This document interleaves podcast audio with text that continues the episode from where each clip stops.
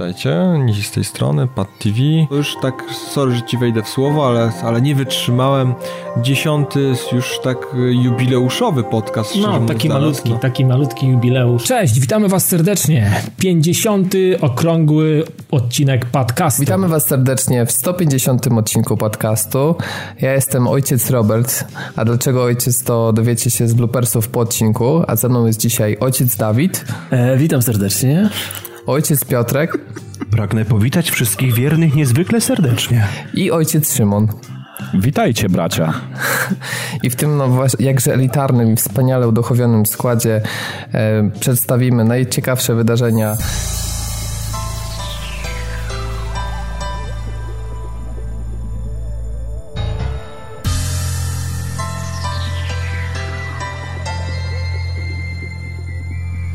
Witamy Was bardzo, bardzo, bardzo serdecznie z okazji wyjątkowego odcinka. Myślę, bardzo miło jest zapowiadać e, w takim starcie tak wyjątkowy numer, jakim jest dwusetny. Więc ja nazywam się Robert Fiałkowski i bardzo serdecznie jeszcze raz witam Was w tym wyjątkowym odcinku. Ze mną dzisiaj ekipa w pełnym składzie i w pełnej mobilizacji, czyli Dawid Maron. Witam serdecznie. Piotrek Modzelewski. No hej. I Tomek Pieniak. Cześć wszystkim. Z nami miał być również dzisiaj Szymon, pamiętacie, tak też e, pisaliśmy to nieraz na grupie, czy zdaje się na którymś odcinku, to mówiliśmy i bardzo nam jest z tego powodu przykro, ale dosłownie dwie godziny przed nagraniem dostałem od Szymona SMS-a, że ma jakąś tam bardzo prywatną, sporą awarię i mimo, że byliśmy dogadani, że miał dzisiaj być, to niestety nie, nie wystąpi. Mam nadzieję, że uda nam się ogadać jeszcze na jakiś e, odcinek inny, natomiast no, no szkoda, bo e, chcieliśmy też e, o sporo o Xboxie dzisiaj porozmawiać, więc, więc wszyscy ci, którzy są mocno na Team Xbox, to mogą być e, mogą być nieco zawiedzeni, natomiast mam nadzieję, że, że tutaj Dawid i Tomek jako posiadacze Xboxów będą, będą też, też e, no, niejako bronić, czy też no, zastanawiać się, będąc jakby też e, użytkownikami sprzętu e, konsolowego od Microsoftu. Więc, więc tyle jeśli chodzi o skład. Mm, pierwsza rzecz, taka zupełnie można powiedzieć marginalna, ale jednak istotna, to mamy wreszcie na stronie nową ankietę. Tak z okazji E3 się pojawiła, bo stwierdziliśmy, że już czas najwyższy. E, pytanie jest proste. Jak Ci się podobało tegoroczne E3? Więc chcemy też od Was feedbacku. Możecie tak samo pisać, czy jeszcze pod poprzednim odcinkiem, czy pod gościem niedzielnym, czy na grupie, czy, czy, czy wreszcie pod tym odcinkiem teraz dwusetnym. E, dlatego, że no, po prostu ch chcieliśmy też skonfrontować nasze, nasze zdanie versus to, co, co wy o tym myślicie. E, my pewnie takie jeszcze krótkie trzy grosze na temat e, tego, co się działo poza konferencjami, czy ogólnie całych targów, to, to jeszcze powiemy później w odcinku. Jeśli chodzi o E3, to oczywiście nagraliśmy już specjalnego gościa niedzielnego.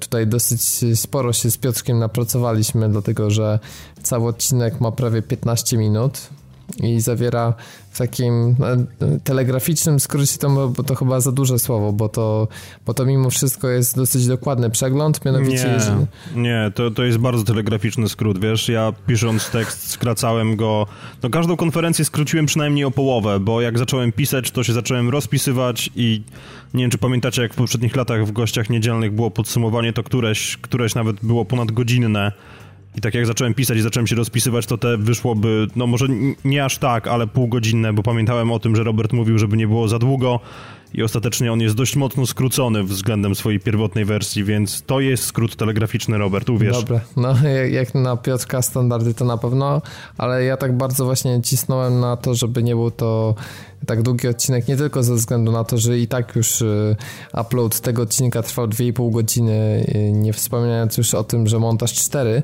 godziny.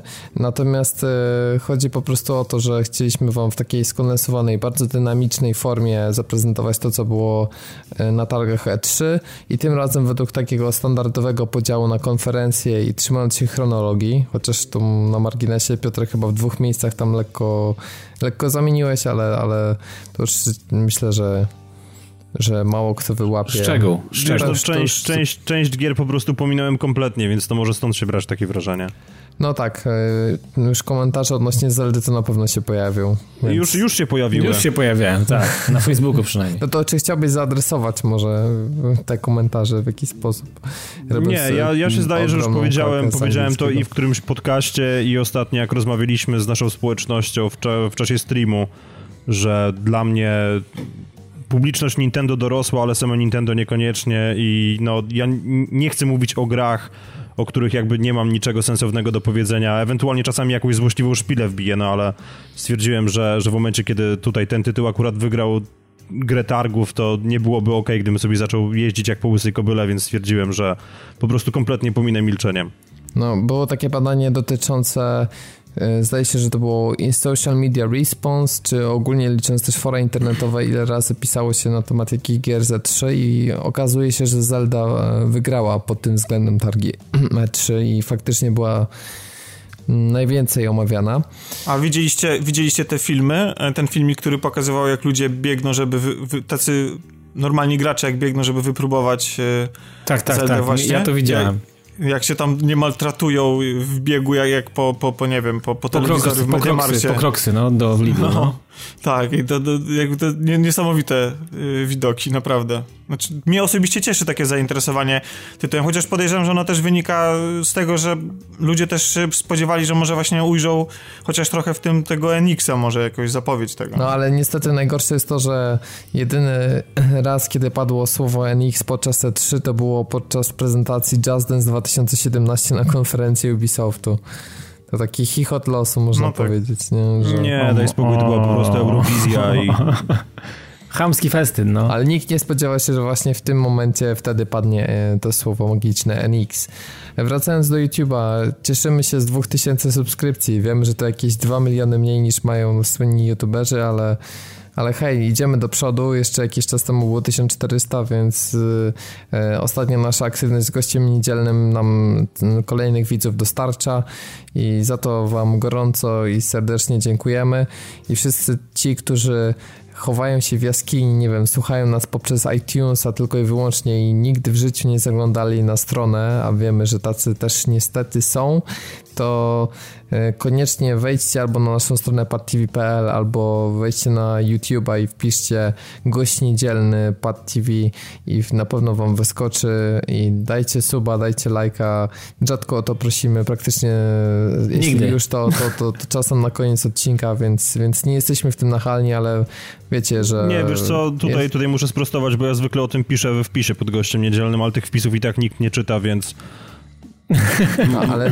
no, ludzie o tym nie wiedzą po prostu. No, więc, i czytajcie wpisy Piotrka, bo naprawdę... Nie, nie bo, czytajcie, bo ja chcę po prostu, bo moje OCD każe mi wyrobić SEO na zielono, ja czasami pod koniec tego posta już głupoty piszę, więc to niech, niech zostanie jak jest. Czytajcie, no, czytajcie. E, natomiast e, jest jeszcze jeden bardzo ważny powód, aby odwiedzić stronę padtv.pl w najbliższym czasie. E, mianowicie 200 odcinek to zawsze taka wyjątkowa okazja i zawsze staraliśmy się zorganizować e, jakiś konkurs. No tak, przy każdym 200 odcinku tak robimy. Właśnie. Tak. Dokładnie. możemy za kolejne 200 również zrobić. Nic nie stoi na przeszkodzie. E, było na, było na setkę, coś pamiętam. Teraz mamy już na, na liczniku 200 i z tej okazji chcieliśmy zrobić konkurs, zachęcając Was do wysyłania w portalach, na portalach społecznościowych lub też we wpisie na patv.pl zdjęć waszego pokoju gracza. I teraz słuchajcie, chodzi o. Może być kilka fot, może być jedna, tak naprawdę może być z filtrem, może być bez filtra, tak żebyśmy cokolwiek widzieli, żeby to najlepiej nie było robione takie jak, nie wiem, wycieki iPhone'a, że totalnym ziemniakiem, gdzie wszystko jest poruszone, bo wiadomo, że wtedy podejrzewam ciężko będzie wygrać. E, I teraz czego szukamy? Szukamy jakiegoś pokoju, który niekoniecznie ma w sobie 10 sprzętów VR, 4K, zakrzywiony monitor OLED i tak dalej, tylko chodzi chodzi po prostu o to, żeby było klimatycznie, żeby było fajnie zaaranżowane z pomysłem yy, i żeby sam sposób prezentacji też, też po prostu, no, jakbyście się chcieli światłem pochwalić, a my też jesteśmy ciekawi, jak wyglądają wasze pokoje gracza. Yy, te wszystkie wpisy na portalach społecznościowych otagujcie yy, hashtagiem pokój gracza, żebyśmy mogli też to monitorować i, i, i to sprawdzić. E, to jest pierwsza rzecz, a druga to mm, ta nagroda, mityczna, fantastyczna nagroda jest taka, że jeżeli będzie ten pokój klimatyczny, fajny, ciekawy, to my wam tę miejscówkę przyklimacimy bardzo klimatyczną grą i taką, która jest uwielbiana ostatnio przez graczy, czyli Doom. E, chodzi o najnowszego Duma i teraz zwycięzca będzie miał prawo do wyboru, czy, czy ma to być wersja na Xboxa, czy na PlayStation 4. Czy, Tylko PC, no. od, razu, od razu mówimy, że przyklimacimy wam dumem nie oznacza, że macie mieć pentagramę na ścianach. Ani, ani głowy tak, to, kozła, to nie jest, ani 6, 6, to nie Dawid szybko dodał PC, dlatego że już na klawiaturze szły pozwy, więc tak. nie, niech już będzie, że PC też. Dobra, PC, PS4, Xbox. Zwycięzca, jeden zwycięzca wybiera jedną wersję tej gry na taką platformę, na którą zdecyduje. Wszystkie szczegóły we wpisie na stronie Pokój Gracza, hashtag przypominam. Instagram, Twitter, Facebook, na naszej grupie, gdziekolwiek chcecie. Byle to było wszystko zahaszowane, tak, zhashtagowane, tak można powiedzieć. E, dobra, to temat konkursu. I teraz, e, zanim jeszcze skończymy nasz rozbudowany dział parafialny, zresztą no, przy takim odcinku wypa wypada, żeby był rozbudowany, to ja na moment oddam e, trochę głos e, naszemu ojcu, czy ojcu, ojcu, tak, ojcu założycielowi, który, który 200 odcinków temu podjął się, można wtedy powiedzieć, dziwnej idei, żeby na kanale YouTube'owym E, Pad TV, które miało być, przypominam, telewizją dla graczy, przede wszystkim skupioną też wokół Battlefielda na początku i, i graniu takim drużynowym, e, żeby, żeby nagle zacząć nagrywać podcast. I tak oto 29 maja 2012 roku pojawił się dumnie nazywający się Pad Myślnik Cast, jeszcze wtedy jeden, o tytule PS3 i co dalej, który miał zawrotne 14 minut i 47 sekund. Jak chcecie, tak możecie sobie wpisać e, te dane na, na YouTubie i do tej pory można e, ten podcast przesłuchać. Znaczy w naszym, w naszym feedzie też, na iTunesie też wszystkie odcinki są i łącznie z tym e, z tym odcinkiem również, no wiadomo, no. Także nie ma lipy. Nie ma lipy. Wszystkie odcinki są w feedzie do dzisiaj i wszystkie są dostępne, wszystkie możecie pobierać. Dokładnie. Przypominasz sobie jeszcze, czy to już tak zamierzchłe czasy, że kompletnie zmyło ci to z pamięci i, i już nie pamiętasz tych samych początków?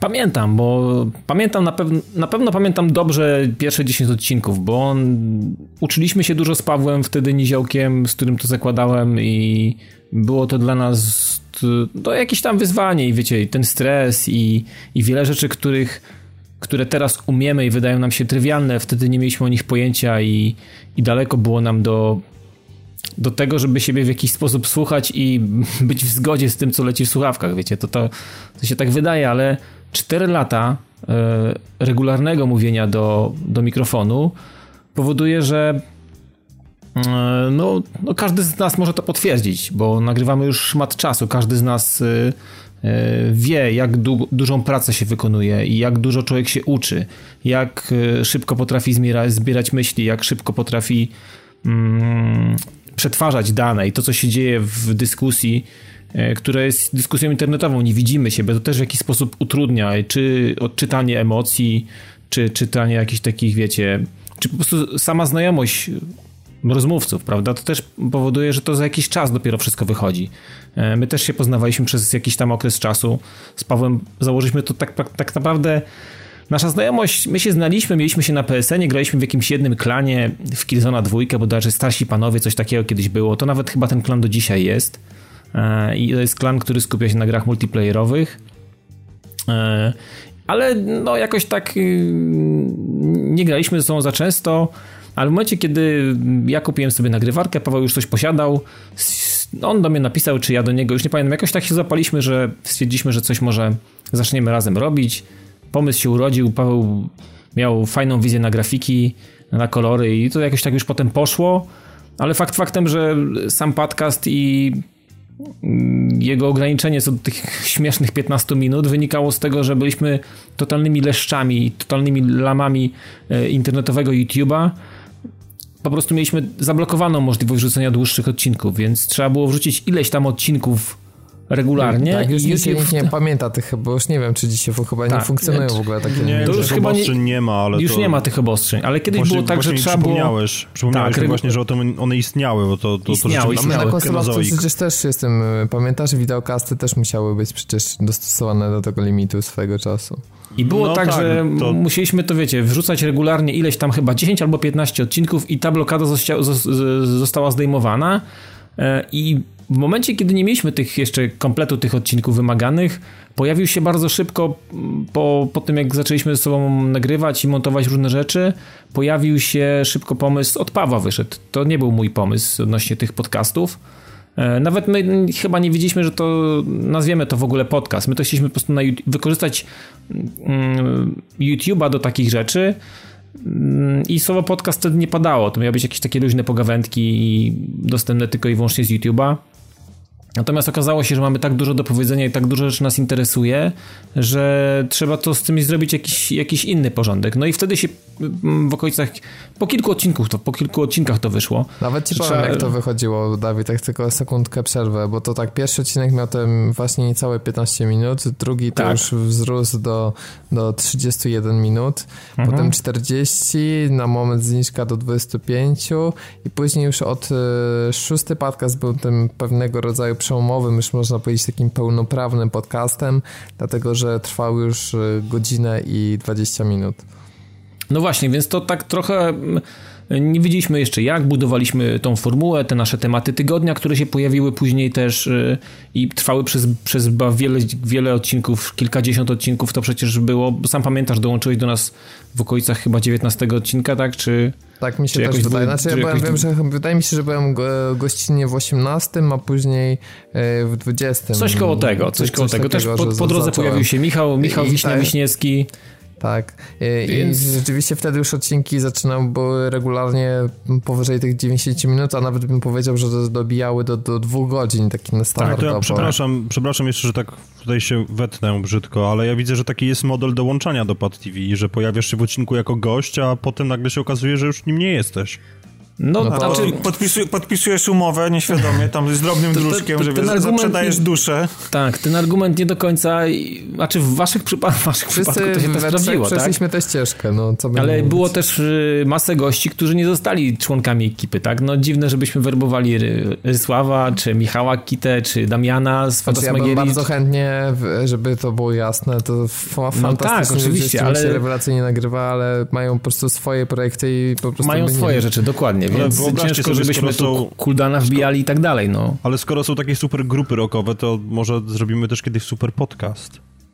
No, wszelkiego rodzaju crossovery, czy jakieś, e, nie wiem, współpraca, to zawsze wypada świetnie. Zresztą e, wszyscy też wiedzą, że z rozgrywką jesteśmy mm, bardzo, bardzo blisko, tak samo właśnie z Fantasmagierią, czy, czy też trzymamy kontakt z Rysławem, więc, e, więc e, zawsze jesteśmy otwarci na takie rzeczy, ale, ale dzisiaj powiem jakby więcej o sobie, no bo wiadomo, taka okazja. Ja też bym dodał jeszcze i to pełen szacun dla Pawła i wątpię, że ktokolwiek by się dzisiaj podjął takiego zadania, mianowicie przez pierwsze dobre kilka odcinków Wydaje mi się, że to było chyba z, z 10 właśnie tych pierwszych odcinków. Paweł e, nagrywał z jakby e, ścieżki, tak? Znaczy one były wiz, wizuali, wizualizacje do ścieżek, plus Tak. e, za każdym razem ka, każda sekcja była podświetlona e, Tak, no ba- bawiliśmy się to wtedy, to dla nas, wiecie, to była taka mega zajawka, to, to wszystko jest do zobaczenia na YouTubie, są odcinki, gdzie były wizualizacje, były takie zwane tak jakby chaptery i można było po nich sobie tam poskakać i były też, był taki specjalny equalizer, jak mówi, było mówione, to ten equalizer też fajnie skakał, więc oprócz tego, że można było posłuchać, to też na tym ekranie coś tam się działo. Tak, i przy Więc- takim godzinnym odcinku to nieprawdopodobna ilość pracy, żeby to wszystko zgrało. Do, to trzeba oczywiście też mega dograć plik, żeby w, w odpowiednim momencie były przejścia. Więc, więc to masa pracy. Znaczy, no tak, było masę pracy, ale to chcieliśmy właśnie.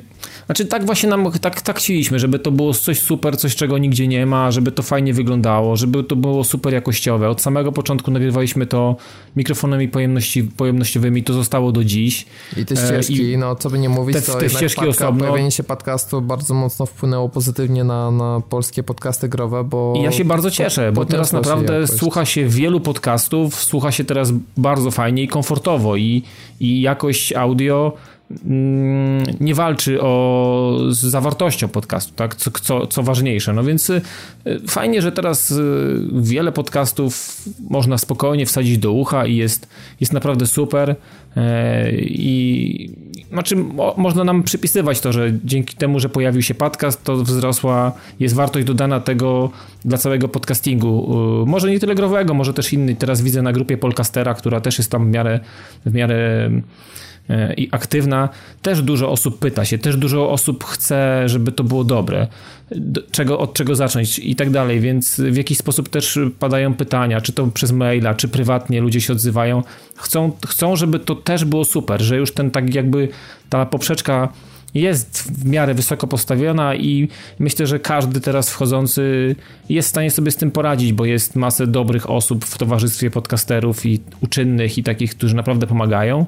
Między innymi my się do takich też zaliczamy, więc yy, łatwo jest wejść, tylko trzeba po prostu chcieć i wiedzieć do kogo po prostu puknąć. Natomiast yy, sam, sam, sam, samego, sam podcast yy, nasz też się uczyliśmy, wiecie, ja z instrumentami miałem od zawsze do czynienia i, i wiem jak sobie z nimi radzić, jak je rejestrować i, i tak dalej, ale z głosem i z wokalem nigdy nie pracowałem, więc też mi trochę zajęło czasu, zanim znalazłem mm, jakiś taki sposób na to, żeby to było też wyjątkowe. Nie, nie chciałem specjalnie, wiedziałem, że nie jesteśmy w stanie osiągnąć poziomu radiowego, bo to jest niemożliwe.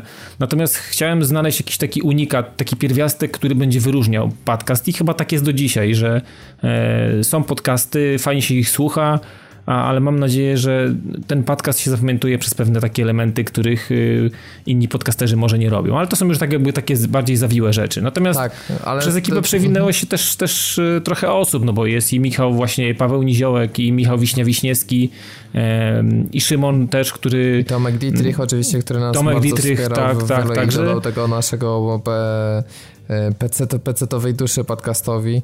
E, no i teraz e, oczywiście Piotrek i, i Tomek, którzy dzielnie mm, nagrywają i, i, są teraz e, na stałe w ekipie, też kiedyś byli jako goście, więc ja myślę, że z tego miejsca fajnie byłoby wszystkim osobom, które się przewinęły i, i tym gościom, których już nie będziemy wymieniać, bo ich było tak dużo, że jeszcze kogoś byśmy pominęli, ale naprawdę wielkie wszystkim dzięki, ktokolwiek tylko włożył palce w, te, czy w ten projekt i czy nas po prostu gdzieś tak po koleżeńsku wsparł, pozwolił podpromować e, czy wejść we współpracę, bo no to zawsze była ogromna pomoc i ten projekt nie powstał, e, nie miał żadnej takiej szczęśliwej ścieżki na zasadzie takiej, że mm, ktoś w którymś momencie, nie wiem, wziął na barki to i zaczął promować wykorzystując jakieś inne wcześniejsze, nie wiem, kontakty czy doświadczenia, tylko to jest cały czas e, ciężką i no, praca od podstaw, od zera tak naprawdę. Byliśmy ludźmi z ulicy, dostanie się do wydawców, to teraz mamy bardzo ułatwione i tak naprawdę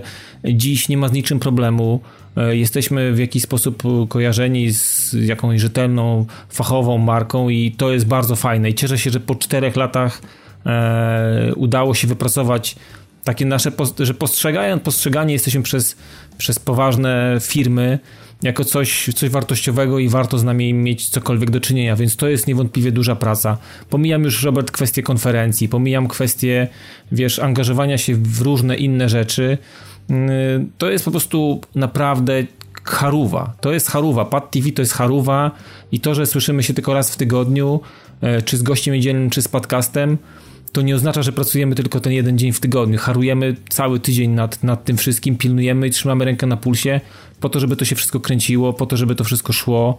I, I naprawdę to jest, to jest kawał roboty, tak naprawdę. Ja, ja sobie nawet nie jestem w stanie teraz, mm, wiecie, przełożyć to na jakieś godziny, bo to jest chyba niepoliczalne już w tej chwili.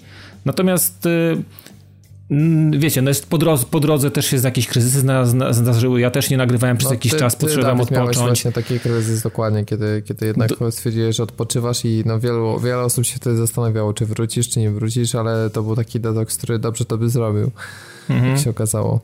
No więc generalnie wiecie, i też potem po jakimś czasie zmiana konsoli, jestem teraz w obozie Microsoftu, więc to, no, to jest 4 lata, panowie, to jest, kurde, to jest, to jest szmat czasu. Ale to jest szmat czasu. jeszcze no. czas, że trzeba było nagrywać z użyciem no, oczywiście nagrywarek, więc e, wejście w konsolowe gameplaye na, na YouTube'a wymagało dużo większej wytrwałości niż dzisiaj ale 1 lipca 2012 roku, to niedługo 4 lata minęło od tego filmu, powstał taki nasz złoty YouTube'owy strzał, czyli poradnik jak nagrywać z konsoli PS3 lub Xbox 360, tak, tak, tak, który słuchajcie ma dzisiaj 80 tysięcy wyświetleń, więc... E, no jest chyba topowym odcinkiem na ten temat na polskim, polskim YouTubie, więc no udało nam się też strzelić i też było dobrze zrobione, Paweł to dobrze, dobrze wiesz, fajnie podał, zrobiliśmy naprawdę na tamte czasy, na tamten okres to było coś konkretnego, to było takie naprawdę niespotykane kompendium wiedzy, a ci ludzie, którzy mieli swoje filmiki na ten temat, albo pozamykali kanały, albo to się to jakieś w jakiś sposób tam wysypało. Mas też projektów, które mm, pamiętamy startowały z nami, albo mm, były gdzieś po drodze z nami miały do czynienia, dzisiaj już nie żyje, dzisiaj już nie ma śladu po tych rzeczach. E, czy to kwestie YouTube'owe, czy kwestie podcasterskie, więc no, trzeba być wytrwałym. To naprawdę trzeba, trzeba sobie do, dobrze poukładać w głowie i wiedzieć, czego się chce. I, i robić też nowe rzeczy, nie ma co tak, ukrywać. Trzeba też I robić też nowe rzeczy. dostosować, bo pamiętacie na przykład nasze tematy tygodnia. To była rzecz, która z jednej strony no, bardzo się tego trzymaliśmy i e, uważaliśmy, że brakuje czegoś takiego jak publicystyka w podcastach, ale w końcu zaczęły się pojawiać głosy, że jakby wszystkie takie tematy, które są bardziej głęb, głębsze, już były po prostu przez nas przemilone i zaczynamy mówić y, trochę o rzeczach oczywistych i robić na siłę niejako z tego tematy tygodnia, więc potrafiliśmy mimo wszystko z tego zrezygnować i też nasz podcast wielokrotnie ewoluował w różnych kierunkach. Mhm. Y, była, pamiętam kiedyś przecież bardzo ostra struktura tego odcinka, wszystko było zdecydowanie więcej działów, mniej miejsca na off-topy, mm, z czasem też żeśmy kombinowali. Były odcinki dwugodzinne, później poszliśmy w kierunku formuły 90-minutowej bardziej, a teraz jesteśmy trochę tak znowu w kierunku nieco dłuższych odcinków, jeżeli mamy co nagrywać. Kiedyś e, nie było przerwy wakacyjnej, później stwierdziliśmy, że jednak taka przerwa wakacyjna się przydaje. Kiedyś nie nagrywaliśmy, mieliśmy swoje przerwy na YouTubie, ale udało nam się dzięki temu, że na stałe dołączył Piotrek i, i że zabraliśmy się w sobie po, po różnych też wcześniejszych nieudanych e, też próbach i już gość niedzielny na stale zagościł na YouTubie już mamy 31 odcinków, więc e, więc jest to też już szmat czasu i pracy jakby włożonej w, w co tydzień, więc, więc mamy tego YouTube'a, mamy podcast i, i idziemy dalej. No. Do, tego, do tego doszedł też streaming też po jakimś czasie, bo też pojawiła się możliwość i techniczna i sprzętowa, więc no tak trochę próbujemy różnych rzeczy, no żeby to wiesz, no tak naprawdę e, trochę nas e, do tego determinuje sama nazwa, bo jeżeli ktoś wchodzi na Pad TV i tak naprawdę miałby sam, sam podcast, znaczy to jest taki, to jest jeden z takich błędów, które wyniknęły podczas zakładania takiego projektu, że e, nie było, znaczy byliśmy przekonani, co chcemy robić, ale okazuje się, że to to szybko było zepchnięte na, na, na jakiś tam boczny, inny tor. Nie, że nieważny, ale już taki, który nie był głównym tym filarem i tym, tym mechanizmem mm, pociągowym, nie? Że tak naprawdę ta, to TV, które się z nami ciągnie, no fajnie, jest teraz gość niedzielny, może co jakiś czas jakiś, staram się robić co czwartki te streamy na hitboxie, e, czasami jakieś inne, inne wydarzenia, mm, ale no mam nadzieję, że tego nie odpuścimy i co jakiś czas tam coś się będzie jednak pokazywać, bo, bo jednak podcast stał się dla nas jakby głównym punktem zbornym i jedynym medium do przekazywania e, przez długi okres czasu przekazywania informacji ze świata gier wideo. Więc to, wydaje mi się, że to jest kawał historii, no, podcast i, podcast i Pad TV, nasza znajomość, która tak naprawdę myślę, że możemy powiedzieć, że jesteśmy naprawdę dobrymi kumplami, E, nie chcę szafować słowem przyjaciel, bo to, to, to jest daje duże, duże słowo i mocne, ale myślę, że jesteśmy naprawdę dobrymi kumplami, gdzie możemy się spotkać nie tylko razem, ale też ze znajomymi, z ludźmi, którzy nas słuchają i to zawsze jest fajna, fajne spotkanie, ciekawa atmosfera i, i dużo fajnych dyskusji, więc no generalnie to jest jeden też, to na pewno jest jeden z ważniejszych mechanizmów napędzających do tego, bo gdyby między nami było krzywo i byłoby źle i gdybyśmy nie, nie byłoby tej chemii, to gwarantuję wam, żebyśmy nie siedzieli tutaj dzisiaj, nie nagrywali tego dwusetnego odcinka. No. Tym bardziej, że mieliśmy bardzo często różne zdania i zawsze udawało nam się pójść w kompromis i, i 9 na 10 przypadków to, to się zdarzało, że, że właśnie ten kompromis to było najlepsze, co, co mogliśmy zrobić. E, no i też e, nie zapominajmy, że to, co nas najbardziej napędza chyba ze wszystkiego, to jest społeczność, która się wytworzyła wokół tego projektu. E, czy to na naszej grupie padowej, nie wiem czy pamiętacie, ale to właśnie grupa Pad TV była jedną z pierwszych w ogóle grup tego typu, którą założyliśmy i później poszli, inni, że tak powiem, za głosem, widząc, że, że to fajnie też się rozkręca, czy też komentarze na stronie zawsze merytoryczne.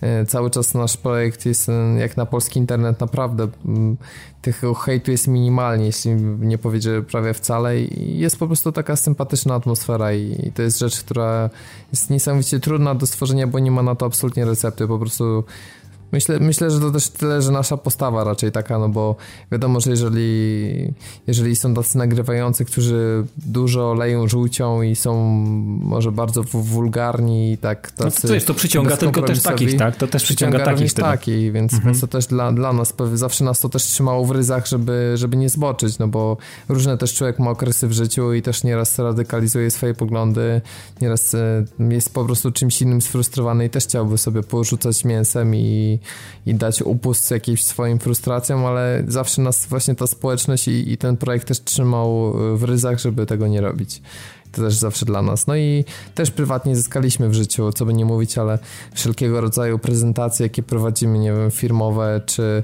e, czy jeżeli zdarzają Szkolenia, się jakieś... cokolwiek. Mhm. Dokładnie, występowanie przed jakąś publiką, to dzięki temu, że nagrywamy podcast, stało się o wiele łatwiejsze i całe formułowanie myśli czy, czy zdań jest, jest naprawdę to bardzo dużą, dużym plusem. Wiesz, to, to są setki, setki godzin konkretnego warsztatu, jakby nie patrzeć. Nie? To, to, tutaj nie da się tego, tego nikt nie jest w stanie ci zarzucić, no bo to są fakty. No. To są godziny przegadane, to jest naprawdę niezły, niezły poligon e, w kwestii, w kwestii takich, takich rzeczy. No. Więc to, to się absolutnie zgadza, nie? Więc zachęcamy Was też do wspominków, zachęcamy ewentualnie do zadawania pytań, jeżeli jakieś macie, bo też nie chcemy tutaj e, robić jakiegoś strasznie rozbudowanego działu wspominkowego. Jeżeli chcielibyście, nie wiem, dopytać coś na temat kuchni podcastowej, czy, czy tego, jak to było, jakie są nasze przemyślenia, albo po prostu podzielić się tym, czym czym jest dla was Pad TV i te 200 odcinków podcastu. To, to będzie miło. Mhm. Będzie nam miło, jak wejdziecie na Pad TV i znowu tak jak mantrę powtarzam dzisiaj i, i napiszecie w komentarzu, czy to na naszej grupie.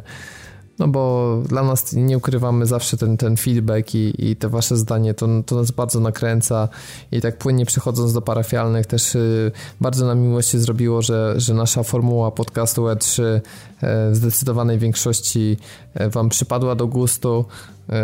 No i faktycznie jest to coś, czego, czego nie ma póki co, przynajmniej w innych podcastach i, no i tak jak zawsze, no pasuje to do nas, bo próbujemy robić y, rzeczy inaczej niż wszyscy i po prostu no dzięki za miłe słowa i postaramy się za rok też, też dostarczyć w takiej formie.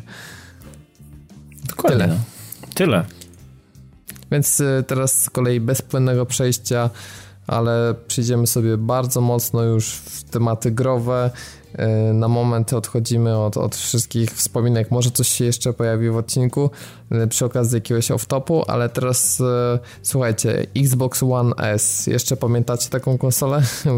To już było dawno, bo to na, na pierwszej, znaczy na prezentacji Microsoftu jako pierwszy temat się pojawił. E, od tego Microsoft zaczął swoją konferencję, czyli można powiedzieć taka konsola, którą nawet sam Hybryda Microsoft nie, nie, nie wierzy po prostu. Nie wierzy w tym sensie, że najpierw ją prezentuje, tłumaczy, że jest tak naprawdę odświeżonym Xboxem One, a następnie mówi się, że wyjdzie Scorpio, więc y, można powiedzieć, że w ogóle absurdalny marketing jest tego produktu. Nie wiem, czy się zgodzicie ze mną. Znaczy, to jest taki przecinek, wiesz, po prostu taki, taki wypełniacz nie wiem, nie wiem czego, bo chyba Microsoft nie może mówić, że ma lukę y, produktową jakąś i potrzebuje jakiegoś takiego spoiwa, jakiegoś takiego łącznika przed, przed, przed, przez, przed projektem Scorpio. Eee, ale z tego, z tego, co mi się wydaje, to Wiesz co, no ja, ja, ja, osobiście nie wiem, czy byłbym zainteresowany Xboxem One S. On ma, ma trochę...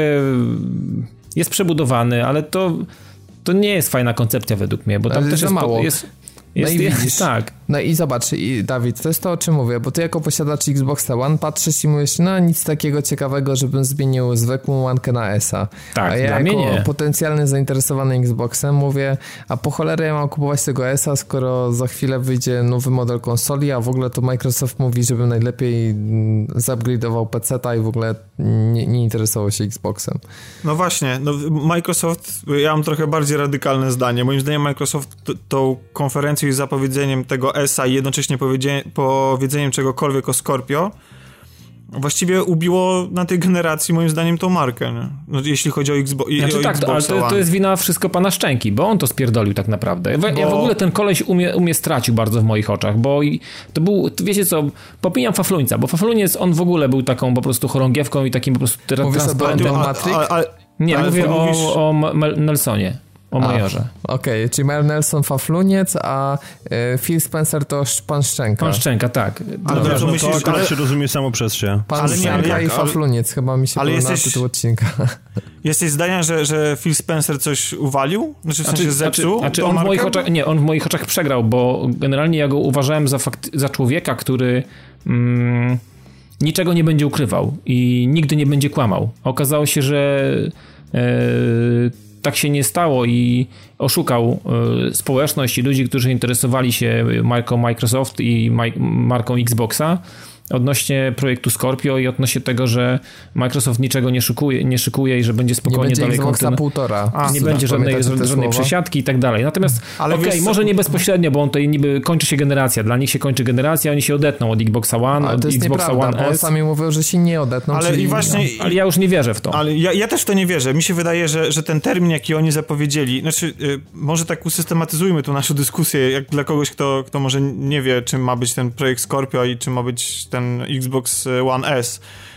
Microsoft za- zapowiedział y, Xboxa One S jako taką wersję Slim, tak? Popularną, Tak, która była tak, w poprzednich generacjach typu PS. y, Zwarte z PS3 zasilaczem i tak dalej. Tak, Mhm. tak, tak. Co jest w ogóle, zdaje się, y, nie jestem pewien, ale wydaje mi się, że to jest chyba w ogóle pierwszy raz, kiedy Microsoft pcha zasilacz y, do środka konsoli. Tak, bo ja mam I- Steama i- 360-kowego, to tam chwalili się, że zasilacz jest 40% mniejszy, więc, więc No, teraz no więc i, faktycznie... teraz, i, I teraz ja się tak zastanawiam, bo Microsoft ma zawsze taki problem chyba trochę z e, chłodzeniem swoich konsol, bo ten, e, ten Xbox One jest taki olbrzymi, e, tak mi się wydaje, że chyba również przez to, żeby jakoś tam odpowiednio zapanować na tą cyrkulacją powietrza w środku, e, a, a wiemy jaka historia, jakie historie się przytrafiały Xbox 360 i teraz kiedy oni robią pierwszy raz taki motyw, że wsadzają e, zasilacz do środka, no to jest ryzykowne. Chyba wie, muszą wiedzieć au, autentycznie, co robią, nie? Bo, bo, bo, bo oni zawsze mieli problemy z tym, z, ty, z tym zarządzaniem ciepłem w środku,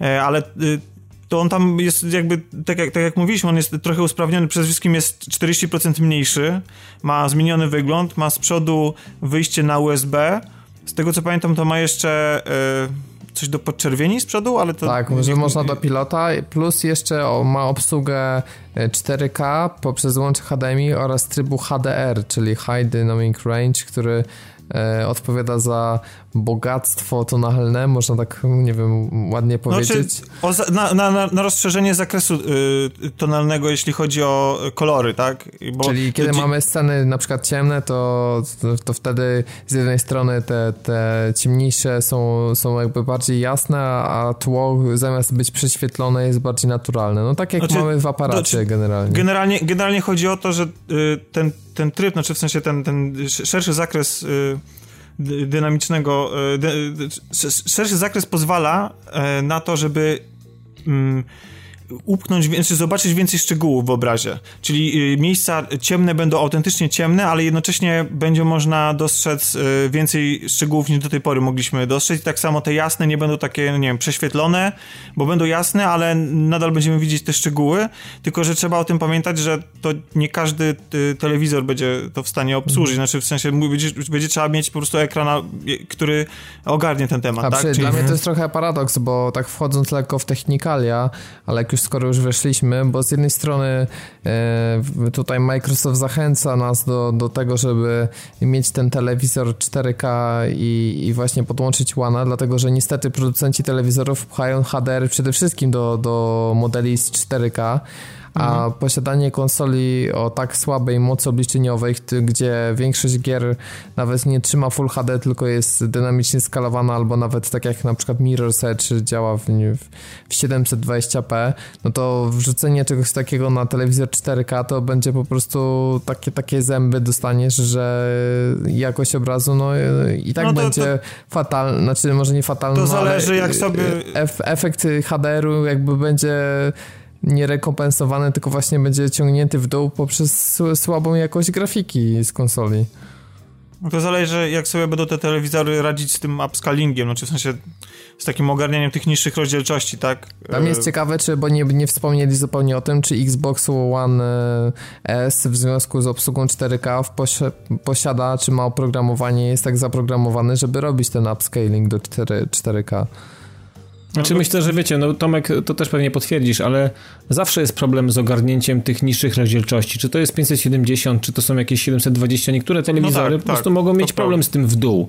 W górę okej, prawda, nie ma problemu, żeby, żeby tam ogarniać, ale co zrobić z tymi naprawdę niskimi rozdzielczościami przy tak dużych matrycach i tak, yy, tak wykręconych poprzez różne tam te technologie, które są zaszyte. To, No to jest na tej zasadzie case, jakby ktoś kupił telewizor 4K, a następnie oddał I do podłączył sklepu, do tego Pegasusa, że no. TVN24 wygląda gorzej niż na jego starym 10-letnim LCD, nie? no dokładnie No, tak, dokładnie No tak. tak, no, no to tak, to prawda, że. Yy, znaczy, yy, wracając już do, do, do samego yy, Xboxa, no to, to właściwie to są chyba jedyne tam rzeczy, które, które z nim przychodzą. I z jednej strony to jest ok, no bo nie dostajemy na przykład konsoli silniejszej pod jakimś względem, tylko po prostu jakby bardziej funkcjonalny, bo wraz z nią przychodzi również nowy pad odświeżony, Tak. który, który tam jest. y, Zdaje się, że tak naprawdę różni się chyba tylko y, tym, że ma, jest, ma bardziej chropowatą powierzchnię od spodu, dzięki temu się go lepiej trzyma.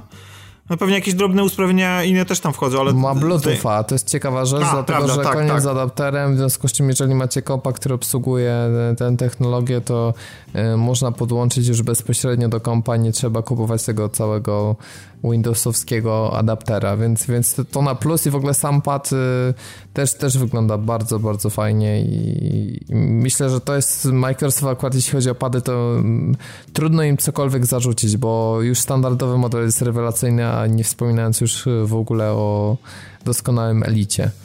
No tak, ale to, to, nie, to nie będzie nic, co będzie chociaż blisko tego Elita, także to ci, którzy wydali kupę kasy na, na ten sprzęt, nie muszą sobie pluć w brodę i, rwać włosów z głowy, to nadal jest bardzo atrakcyjny kawałek sprzętu i Tak, mimo tak tego, samo. że mega drogi. Tak samo nie, nie, nie zapowiada się na to, żeby posiadacze standardowych Xboxów mieli zmieniać konsolę albo kupować samego nowego pada, bo, bo różnica będzie jakaś kolosalna. To raczej jest y, bardzo delikatny lifting, myślę, tak, Tak, to można ale- nazwać. Ale wracając do samego tego y, Xboxa S, e, to mm, je, jego istnienie jest faktycznie trochę dziwne, bo, bo o, jakby wiedząc, że na horyzoncie zbliża się następna generacja, bo ja na przykład nie wierzę w to, że Xbox, że ten projekt, y, Scorpio to będzie Xbox One, e, tylko tyle, że w wersji jakiejś Ultimate czy coś takiego. No to Skorpio jeszcze E, powiemy, no na razie trzymajmy tak, się tak. ESA, nie? Mhm. No więc, no tak, tylko że nie można moim zdaniem mówić o nim bez kontekstu właśnie tego Scorpio, bo teraz zobaczcie co się dzieje. Xbox, znaczy Microsoft tak naprawdę przegrał tą generację, jeśli chodzi o ilość sprzedanych konsol.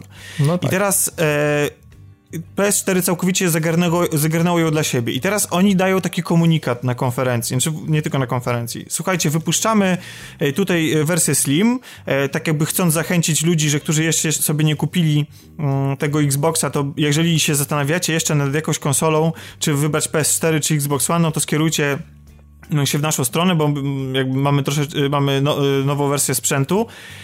Ale za chwilę mówi, ale wiecie co, ale za rok to właściwie będzie nowa konsola. No Nie i tak. tak, to znaczy to z ma- marketingowego punktu widzenia to jest e, największy strzał w stopę Microsoftu od czasu pierwotnej prezentacji Xbox One i wciskania Kinecta i braku możliwości e, wymieniania gier i kupowania używek. To Ja jest, przepraszam, że wtrącę, tak dalej tu jestem, ale mój podstawowy problem z tymi dw- dwiema nowymi konsolami polega na tym, że Microsoft nie ma zielonego pojęcia, co robi. Bo z Nie jednej ma. strony, nie, okej, Nie ma. Xboxa One S rozumiem, ponieważ mamy po prostu mniej więcej, no tak, 3 czwarte, nazwijmy to, generacji, więc wypuszczamy konsolę w wersji Slim, która tam zużywa mniej prądu, tak, ma jakieś dodatkowe feature'y. Tak I pewnie było jesteś tańsza w produkcji, nie? Tak, ale tak było do tej pory, no to, to było normalne, tak? To był normalny stan cena, bo rzeczy. 300 dolarów. Sony tego nie zrobi z tego względu, żeby odchudzić PS4, nie wiem, musieliby zrobić coś wielkości Discmana. Nie wiem, czy w ogóle pamiętacie takie sprzęty, ale no, no ja nie wiem, co mo- mogliby teraz Pamiętam zrobić z Walkmany, PS4. więc wiesz, no.